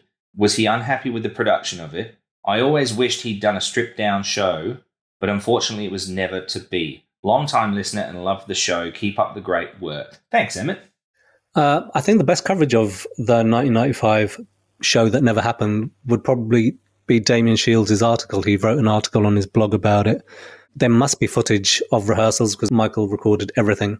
I think what Michael's intentions originally were were to create a Michael Jackson unplugged sort of event. But even then, I'd heard that there was still going to be massive choreography we've seen the press conferences with Marcel Marceau, there was going to be still lots of kind of performance, which would have kind of deviated from the kind of usual MTV unplugged sort of thing. And I think that that's what fans had been crying out for, really, because the MTV Unplugged format had become so successful and so popular and had, had been the making of so many stars at the time. I remember tweeting recently about Mariah Carey that before she did her MTV Unplugged, there'd been lots of speculation in the press about her that she was uh, a recording studio construct, that she couldn't be as good as she was on record. And then when she recorded her MTV Unplugged episode, she was so phenomenal, so incredible that you know, the kind of disbelief that people had listening to her and seeing her dissipated as soon as they saw the MTV Unplugged show. The same was very true of George Michael. George was obviously massively established as a musician, as an as a performer, but his MTV Unplugged performance just showed him at his most raw and at his most base, and he was just it just kind of elevated him for so many people. And the same would have been true of Michael. Michael just wasn't into people kind of getting a behind the scenes peek. He, he just wasn't open source in that way. He was more Apple than Microsoft, let's put it that way. Well, as far as what footage exists of the HBO show, we know that the, at least some of it was filmed because there is footage out there of Michael dancing with um, Marcel Marceau, although I think that might have been a press conference.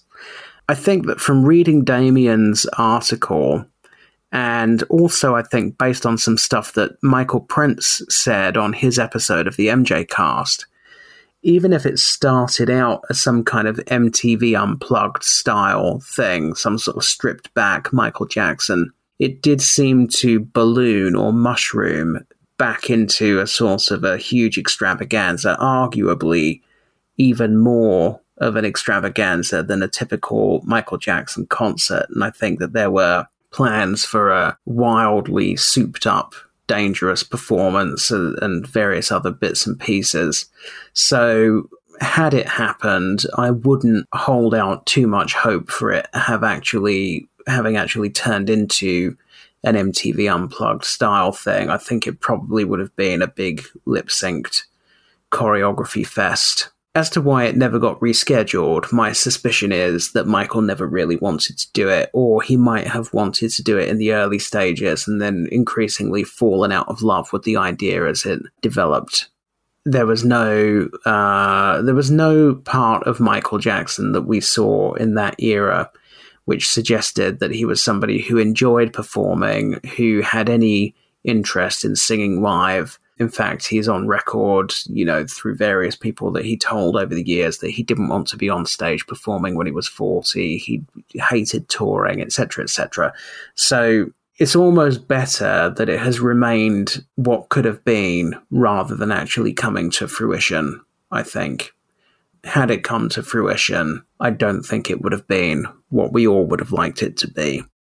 Okay, we have a few questions here from our very own Jamin Bull in Brisbane, Australia. Thank you, Jamin. I hope you and the family are well. The first couple of questions are aimed at both of you, Charlie and Samar. Firstly, you've both spoken about Invincible before, with Charlie being critical of the album and Samar being supportive of it. Is there some common ground that could be reached? No, no is the answer. it's war. and what makes it funny, what makes it funny is like contemporaneously when the album came out or when, you know, we used to talk about it on the forums years ago, like none of us are, I mean, none of us are going to buy Invincible over off the wall, right? We're not going to buy Invincible over Thriller or Bad or History or Dangerous. But, you know, 20 odd years later, I can listen to the album now and there's some songs on there that people remember the album for being very kind of mechanical, being having a really metallic, mechanical sound to it, which is, I think, the problem with that, or the reason that problem came about was because of the way the album opens with the three Rodney Jerkins songs. And actually, there are acoustic moments on the album. And there are moments where it's just Michael singing with real instruments, which, you know, MJ fans have been crying out for for years. MJ was in his late 30s, early 40s by the time they, they recorded the album. His voice had a stronger rasp to it. He was still an incredible singer and an incredible performer. And there's still some gems on the album. So it's not like the whole album should be trashed. I, I did listen to the uh, roundtable and I think the album could have done with some trimming. I think it could have been kind of edited, but I think there are some absolutely incredible songs on there. And one of the songs I always talk about is Don't Walk Away. I know Charlie hates it. We've had lots of arguments over the years about it.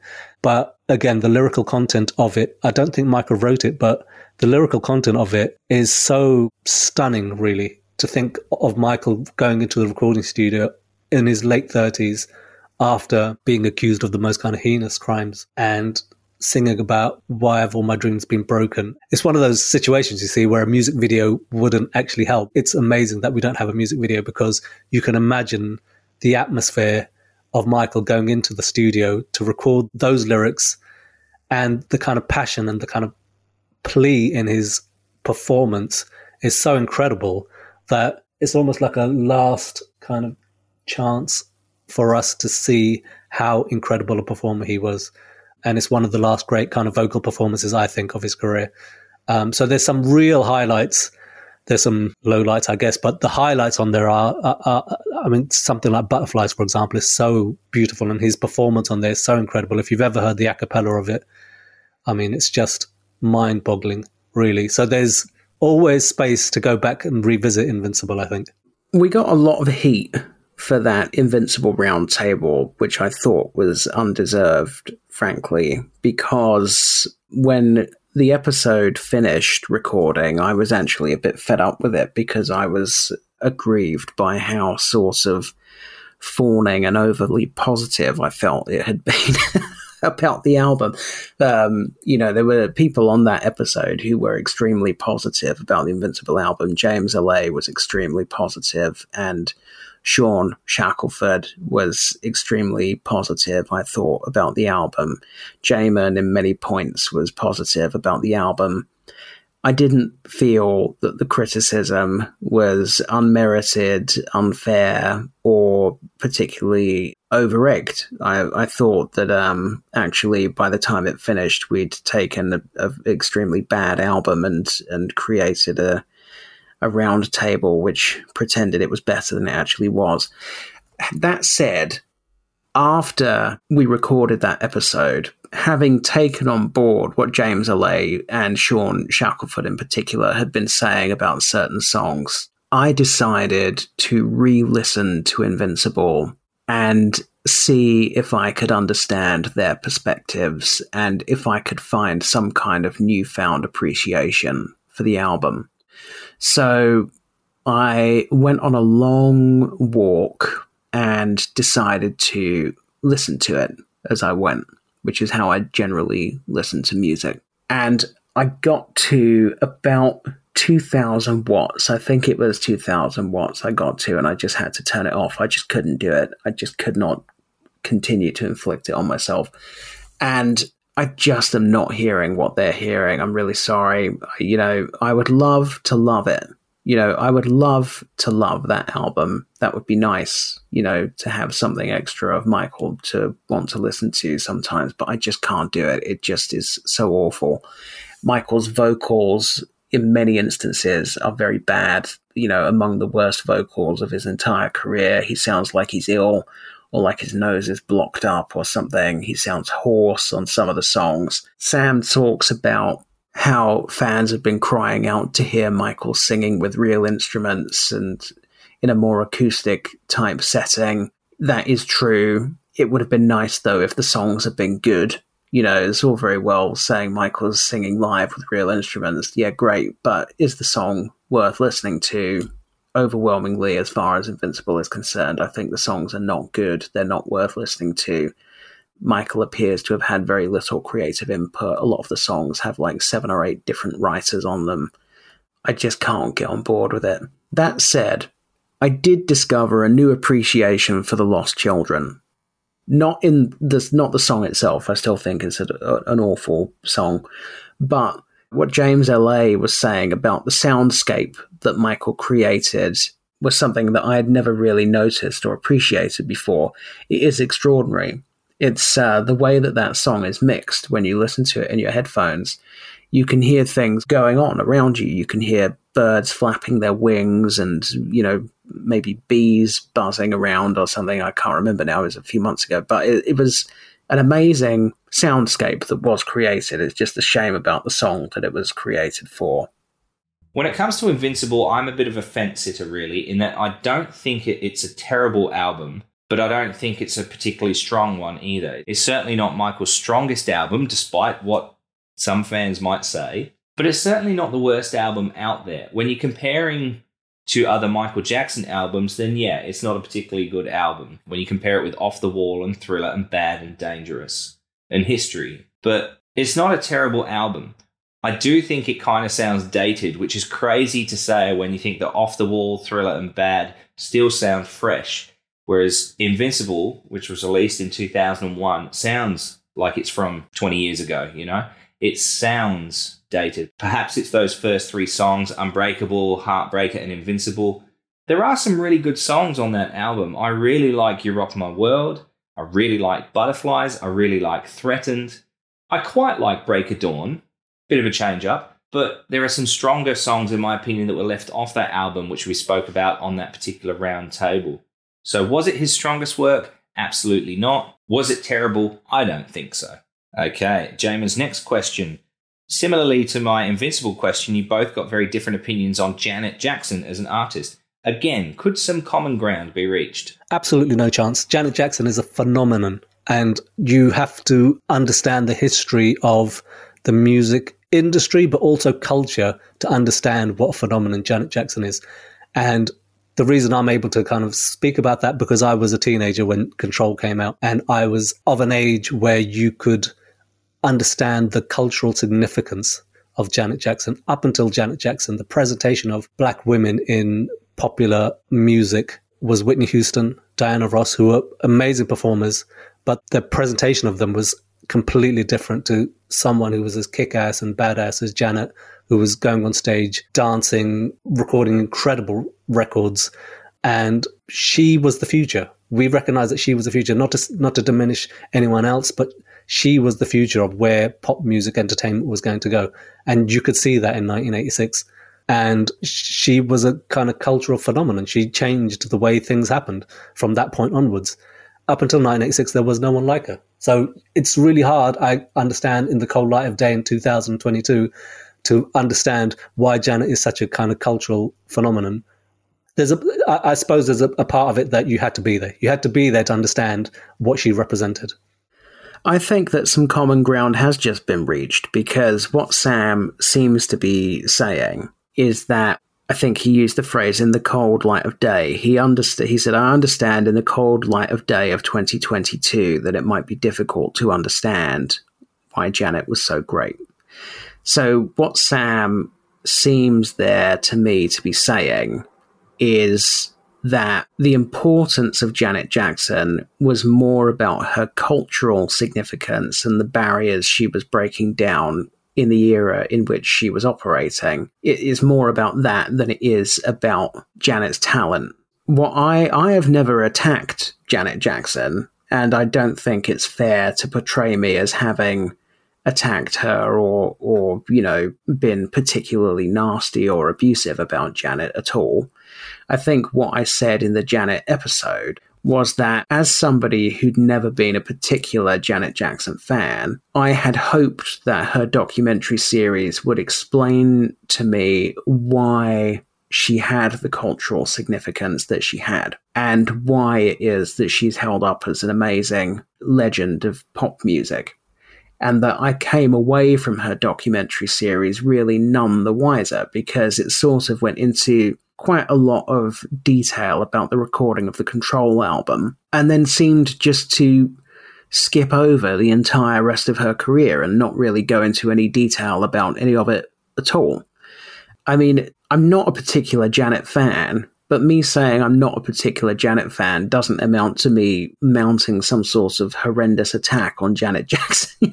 I'm not. I've never attacked Janet Jackson. I've never been extremely critical of Janet Jackson or anything like that. It just seems to be oversensitive snowflake fans who just think that if you're not fawning over someone, then you're a hater, which is, you know, absurd. It's absurd behavior. I think I said on the episode there are some Janet songs that I like.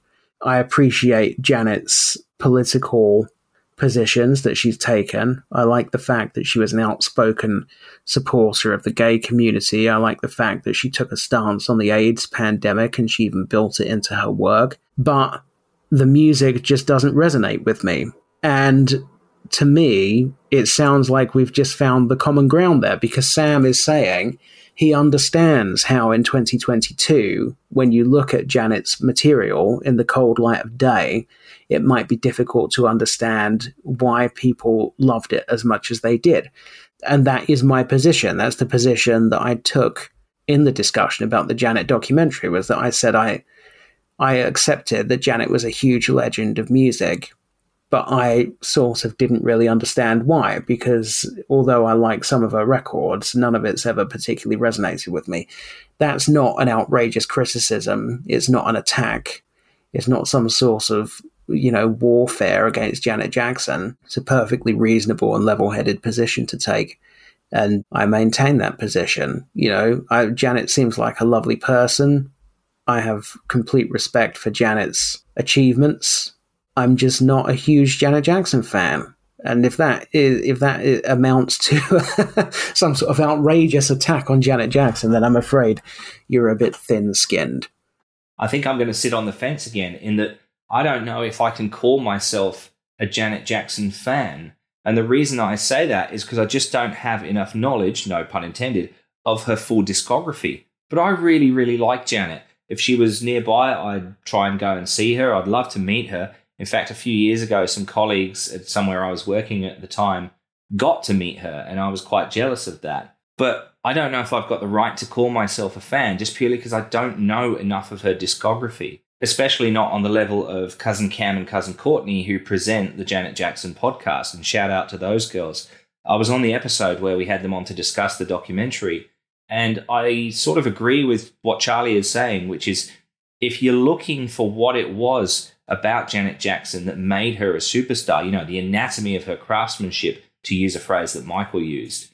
I don't think you're going to get that from the documentary. Having said that, you do get a lot from the documentary. You get a more of an understanding of who she is as a person, some of her background, the reason behind some of her decisions.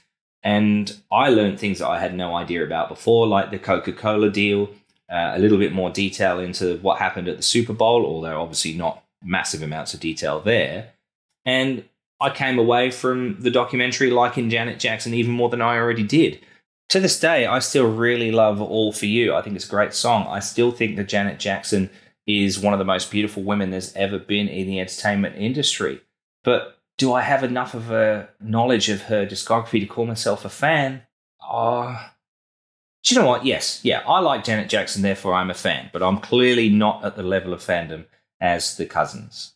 Okay, next question is from Shawnee, who is at Shawnee Kane on Twitter. I felt the discussion regarding MJ the musical on a past episode was rather unfair, and I disagreed with almost 100% of the guest review.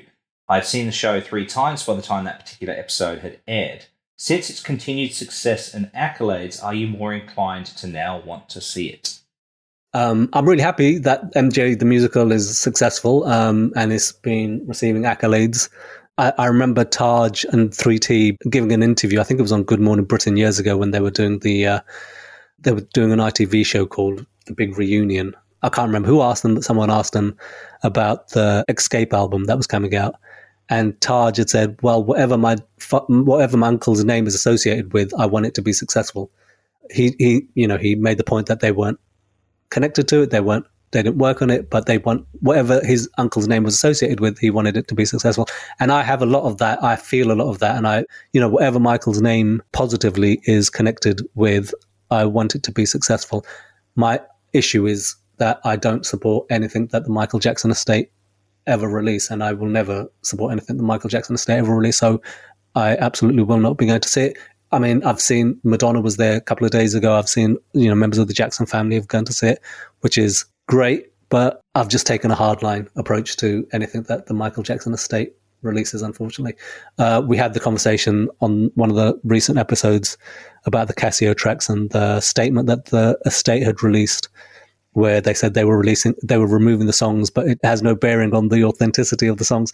And you know we spoke in that conversation about how there was no effort to kind of apologize for what had happened. There was no kind of contrition. There was no effort to kind of make right all the things that had gone wrong between the estate and the fans. The ball was in their court and they kind of still fluffed it up, really. So there's no, my hard line still stands. I personally would not support it. uh, would not go and watch it. Different fans might feel differently, but that's that's how I feel about it, unfortunately. And you know, I've heard that Myles Frost is amazing in the in the lead role, but yeah, it is what it is. Well, the last time I was on the MJCast when we were recording the Cascio track roundtable, I think I said there that if I was in New York, I probably would go and see the musical. I think we all said that. Yes, I, I'm not sure what Shawnee is talking about when he says that he feels that our review was very unfair. So, my recollection is that some months ago, the MJCast had a news item where we were talking about MJ the musical and that some people, one or more people who had been to see the musical, had sent in a review. I think that if somebody's been to see the musical and has then sent us a review, then uh, you know that's what more can we do? I don't remember anyone who hasn't been to the musical giving a review of the musical. If somebody's been to see it and has sent us a review with some criticisms in it then that's totally legitimate on their part and they're entitled to their criticisms i don't think that it's outrageous for people to go and see a musical and then write a review with some criticisms in it I think that some of us expressed some concern about matters of fact arising from the musical. So, for example, some of us had expressed concerns about the factual issue of the way that Catherine is presented in the musical, things like that but you know knowing factual information about the contents of the musical and expressing concerns about those facts is reasonable and is does not amount to a review. Anyway i covid permitting i don't want to speak in in definitives although i have booked my flight but covid permitting and airport chaos committing i will be in new york later this year and it is my intention, whilst in New York, to go and see the musical. So I certainly have not been mounting any uh, attacks on the musical. I mean, I, I, obviously had concerns about the decision to retain Lynn Nottage after the comments that she made about leaving Neverland. And I, you know, may have expressed some concerns about matters of fact arising from the content of the musical as reported by people who've seen it but I am a huge theatre fan. I go to the theatre all the time. So it would be crazy for me if I'm in New York not to go and see the musical. And uh, that is my intention later this year. If I recall correctly, I think we all said that if we were in New York, we would absolutely go and see it, but that we wouldn't necessarily make a special trip to go and see it in New York. Yes, I think that yeah, that sounds that chimes with my recollection. Three of us on that episode are in Australia. There was Q in Perth, Damien on the Gold Coast, and myself in Sydney.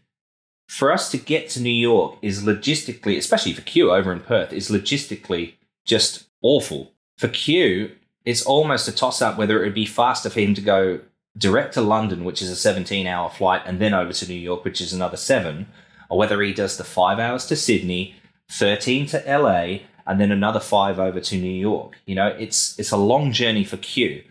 For us on the East Coast, Damien and myself, we'd either go from Brisbane or Sydney, respectively, to Los Angeles and then across to New York. So you're looking at thousands and thousands of dollars just to get to New York. Then you take accommodation into it, I'm certainly not in a position to be able to do that to go and see a musical. Having said that, if I find myself back in New York again at any stage, I would absolutely go and see the musical. The fact that it's winning accolades and getting so much positive response, you know, it makes it worth wanting to go and see. So, absolutely, I'd go and see it. If they bring the musical to Australia, anywhere in Australia, I'll go and see it. The likelihood is it would probably come to Sydney before uh, any of the other major cap cities. But if it comes to Australia, or I find myself in New York, we would absolutely go and see it.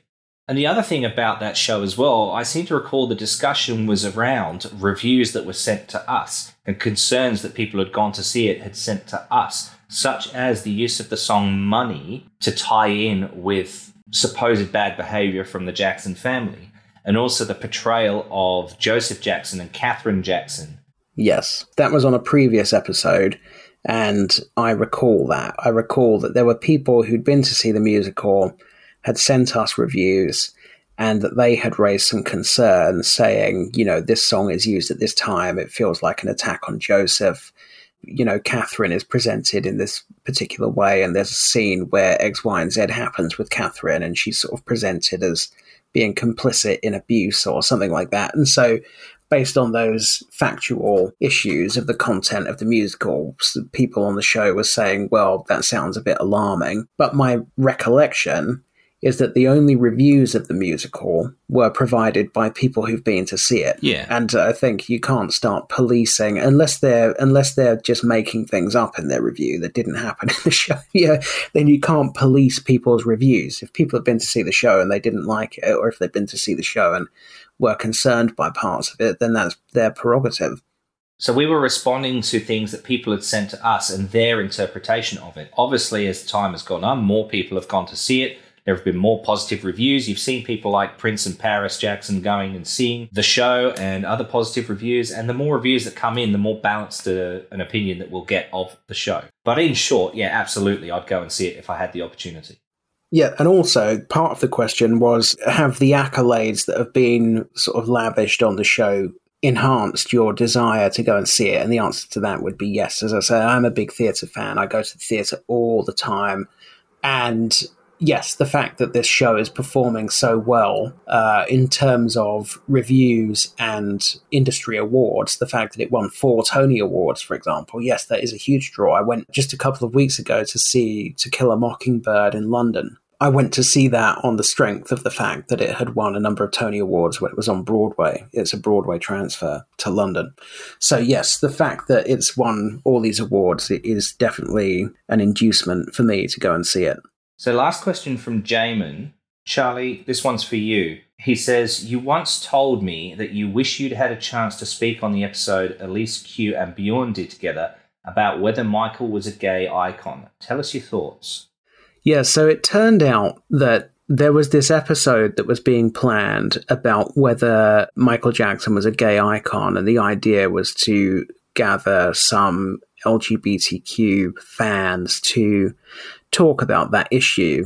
And I was among the fans that was invited to participate in that episode, but it was all arranged through an iPhone iMessage group chat, which some glitch meant that everybody in the group chat could see that I was in it. But in fact, I was not in it and I never received any of the messages. So they thought I was just ignoring them the whole time they were putting the episode together. So this episode was made and came out, and that was the first that I'd ever heard of it. And I remember once again, I was on a long walk. I was walking around the woods near where I live, listening to that episode. And it was a brilliant episode. I love that episode. But there were so many moments where the conversation was so interesting. And there were things that I would have loved to chime in with and add. But now, you know, however long ago that was, it was a long time ago. Do I remember what those moments were or what I had intended to say?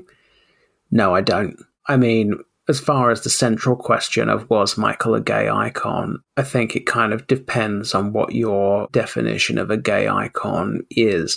I think certainly that Michael was somebody that attracted a lot of LGBTQ supporters, and that's because that community, our community identifies with outsiders. You grow up feeling like an outsider and you're drawn to outsiders. You grow up feeling like an underdog and you're drawn to underdogs. And Michael was so vilified and so attacked all the time. And he, you could see that he was being bullied. You know, he was being bullied on a global scale. He was subjected to probably the biggest international bullying campaign that anybody has ever endured.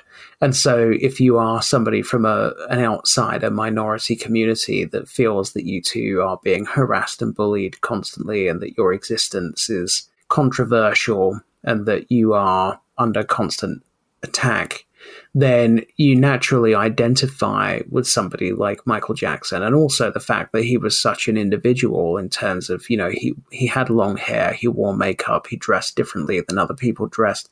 He was very much himself and he embraced his otherness. And that is something that is uh, aspirational to people who feel like outsiders or feel like they can't be themselves or wish that they could be more themselves. I think, therefore, at the time, Michael Jackson was a big gay icon. However, I think that that has changed over time. I don't see a lot of love for Michael Jackson in the gay community today.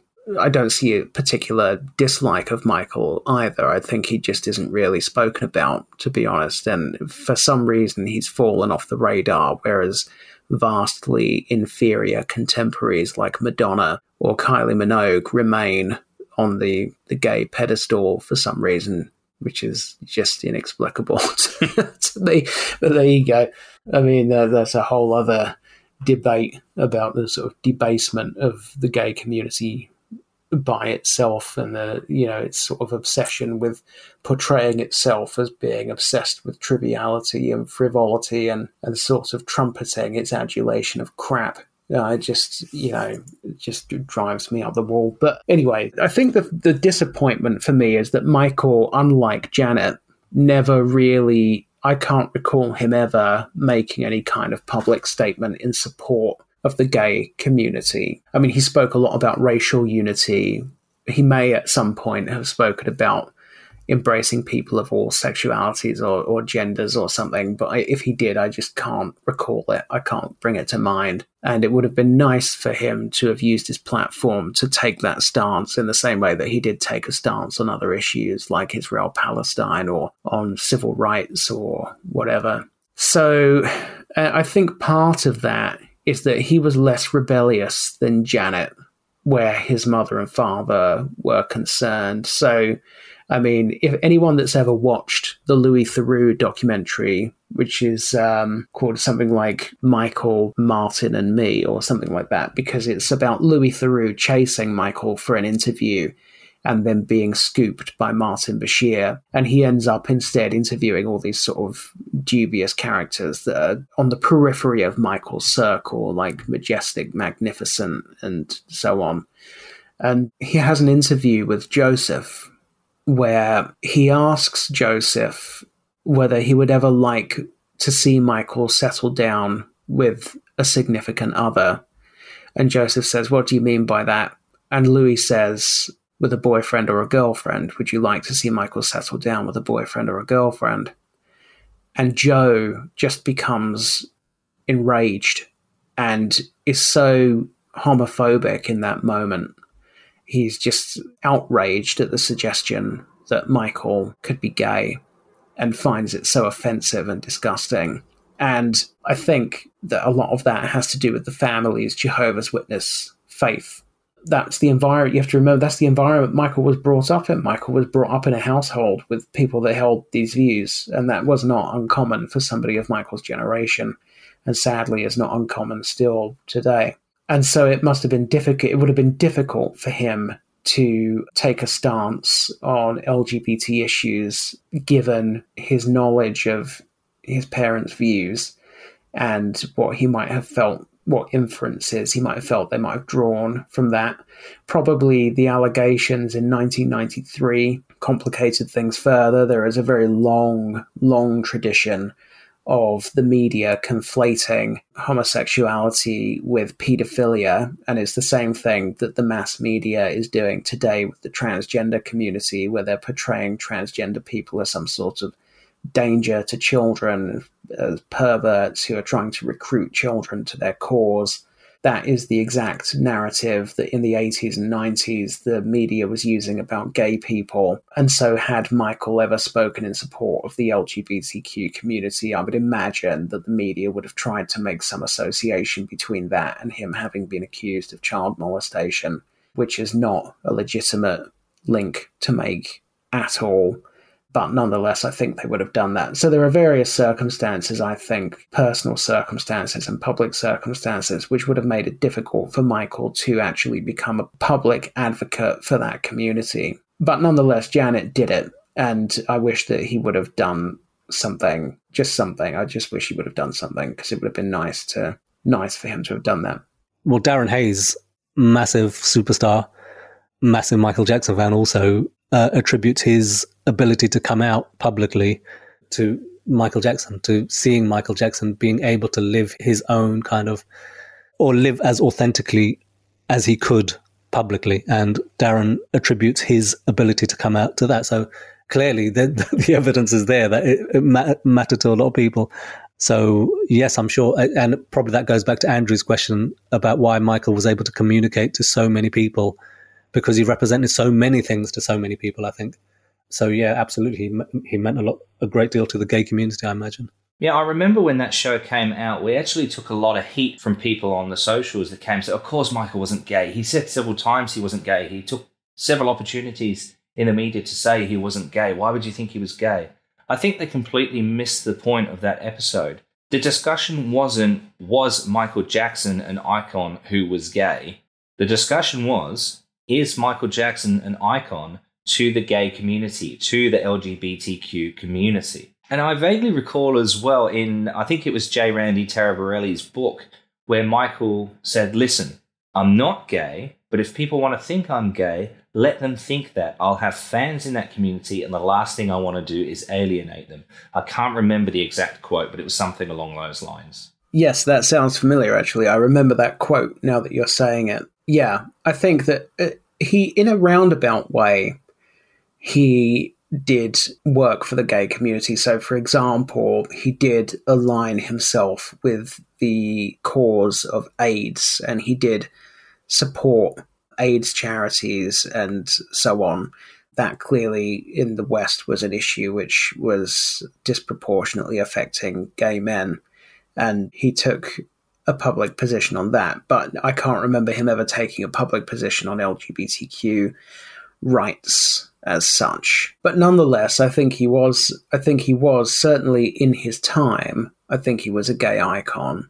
And I think that he was a pin-up for young gay people at the time who identified with him as an outsider. But I don't see him today as a gay icon. I don't know why. I don't know why you would invest in Madonna and not Michael Jackson. I mean, that is deranged to me, but he seems to have fallen by the wayside. And so does Prince.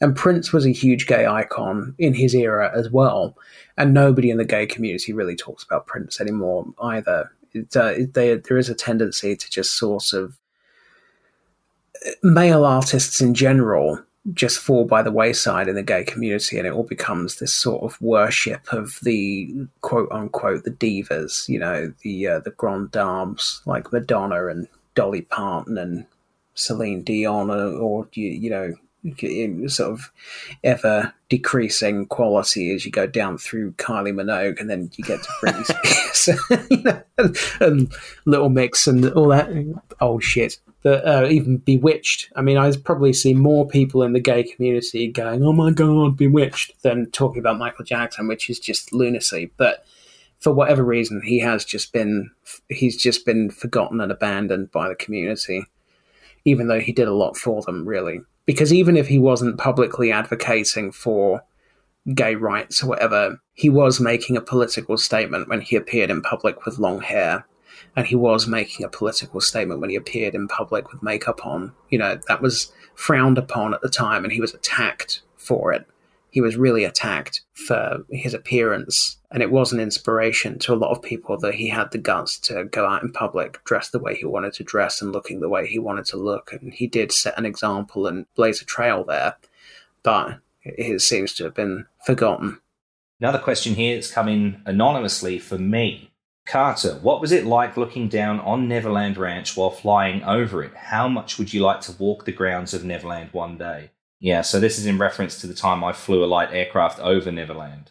Oh, so how did that come about? Well, how that came about is that my wife and I were in America in late 2019 for our very delayed honeymoon, and we spent a month in the United States.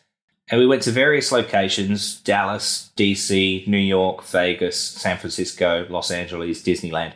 And if there was something to do with Michael Jackson nearby that we could go and visit, we would try and do it. Now, we did a hell of a lot of Michael Jackson things, but if you look at all the things that we did during that month, the Michael Jackson stuff was a very small percentage of it. So we crammed a hell of a lot into that one month in the United States, and we loved every second that we were there. It was great. I mentioned earlier that while we were in Washington, D.C., uh, we had an evening free, so we decided to drive out to Middleburg in, in Virginia and go to the Goodstone Inn and had a lovely meal there. That was great.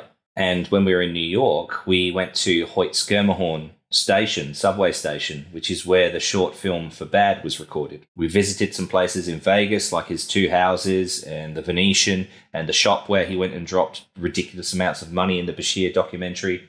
And once we left San Francisco, we were driving down from San Francisco to LA with one night in a beautiful Danish town called Solvang, which is about 10 or 15 minutes away from Neverland. So we left San Francisco, we drove down Big Sur, we stopped at Santa Maria to have a look at the courthouse where the trial was in 2005.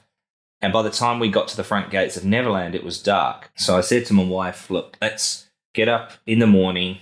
We'll come out and have a look at this place in the daylight and uh, I'll, I'll write a message on the wall or something like that. Well, I forgot my Sharpie and I had to write on a piece of paper, which I put in the wall, knowing fully that it wouldn't last there long. Uh, but yeah, we had one night in Solvang, which is absolutely beautiful. Anyway, the following morning, we drove out to the gates of Neverlands, uh, knowing full well that we couldn't go inside the ranch. So I recorded a little video, which is on my YouTube channel. But it still didn't quench the thirst. And on the way to Los Angeles, we stopped in Santa Barbara. And I said, I've got to do it. I've got to go to the airport. And we went to the airport. And I come from a flying background. I've worked in flying schools. So I thought, let's find a flying school, see if they've got an aircraft and an instructor free for an hour or so that we can just go up and do a flight. And I went into a company called Above All Aviation at Santa Barbara. Said, hey, do you have an instructor in an aircraft free? And they said, yes, we do. Where do you want to go? And I said, Neverland. So we took off from Santa Barbara. We headed west towards the Gaviota VOR, and then we tracked to the north. And I started recognizing Solvang and Los Olivos from having been there earlier that day. And we tracked Figueroa Mountain Road up to the north, and lo and behold, we found Neverland Ranch. Now, to give you an idea of the scale of the place, it's 2,700 acres. Uh, Central Park in New York is 800 acres approximately. And uh, there's also a video on my YouTube channel of a helicopter flight we did in New York. It was brilliant. So the majority of the property is mountains and countryside. The area where the house and the tennis courts and the swimming pool and the train station and the fairground rides are all in a relatively concentrated area compared to the whole ranch. As for the part of the question that says, what was it like looking down on Neverland or flying over it? It was just magical. And the reason I say that is that flying is my zen. Flying is where I feel the most relaxed and where I enjoy myself. I've got another friend who's a fireman. His zen, if you like, is snorkeling. And he took me along once and I was just terrible. For me, it's flying. That's my zen. That's where I enjoy myself the most. And you'll see that on my YouTube channel as well from the flights that I've done. And the thing I like about flying is that you're up in the air and you're looking down and you see other people going about their daily lives, cars, people walking around, things like that, and you start to understand how small and insignificant we really are on this great big planet that we have. And there's something about that that I just really love. And to combine that with flying over Neverland Ranch, somewhere that I've always wanted to go, always wanted to see, to combine that was just amazing and uh, something I'd really like to do again. In fact, if I ever get the chance to go back to California, that's definitely on the list. As for the part of the question that says, How much would you like to walk the grounds of Neverland one day? Well, absolutely. Somewhere I've always wanted to go. Somewhere that I would have loved to have been able to go when Michael was alive and living there. And obviously, it's not possible. The fact that Ron Burkle now owns the property and is restoring it, and, you know, never say never. I'm hopeful that one day there is the chance for me to get inside the property at Neverland Ranch and have a look around. But if it never happens, at least I've got the comfort of saying I have seen the whole ranch from the air. It was a beautiful, beautiful property. Okay, final question from at Mookie864. No location given. My question is for Charlie Thomson. After finishing your podcast unfinished last year, I was left feeling like there may be more coming in the future. Can you reveal if you are still investigating the Shoebury topic and if there will be a season two? Okay, so as far as unfinished is concerned, late last year we won an unprecedented legal victory against the police. I fought the police for three years for access to files, and I, I won those files in the end and became the first person in UK history to win the disclosure of deceased criminals' police records under Freedom of Information, which is what at the beginning of the show you mentioned the Association of Online Publishers Award that I won a, a couple of months ago. That was what that award was for. It was for winning that unprecedented legal victory against the police. So we produced two new episodes of the show, which were episodes 10 and 11, which came out late last year. At the moment, there are no plans for further episodes of that particular strand, the Shoebury strand, purely because there's no new information. So I am engaged in now another long running legal dispute with the police over access to further information. I'm having to take that through an official regulator, which is uh, an extremely long winded process. They have a massive, massive backlog because they couldn't get into their offices for quite a long time due, due to COVID. So the work of the regulator was massively disrupted, and there's now more than a year long backlog of cases that have to be cleared. So it's going to be a long time before my case is adjudicated. If I win that case, I suspect I will uncover some significant new information. In the meantime, I'm working on a new series, a new podcast series at my day job, which is again a true crime series about a different case it's about a guy who is in prison for a murder that he insists he did not commit. And I am reinvestigating the case to test the strength of his argument that he did not commit the crime. It's unclear at the moment whether that will come out under the banner of Unfinished or whether it will come out under its own. It could be season three of Unfinished, or it could be it could be its own strand.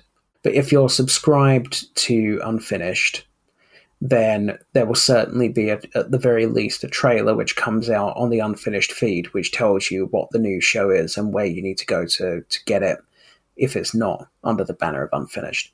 So, and the reason I say that is that Unfinished, the reason it's called Unfinished is because it was designed to investigate unsolved crimes.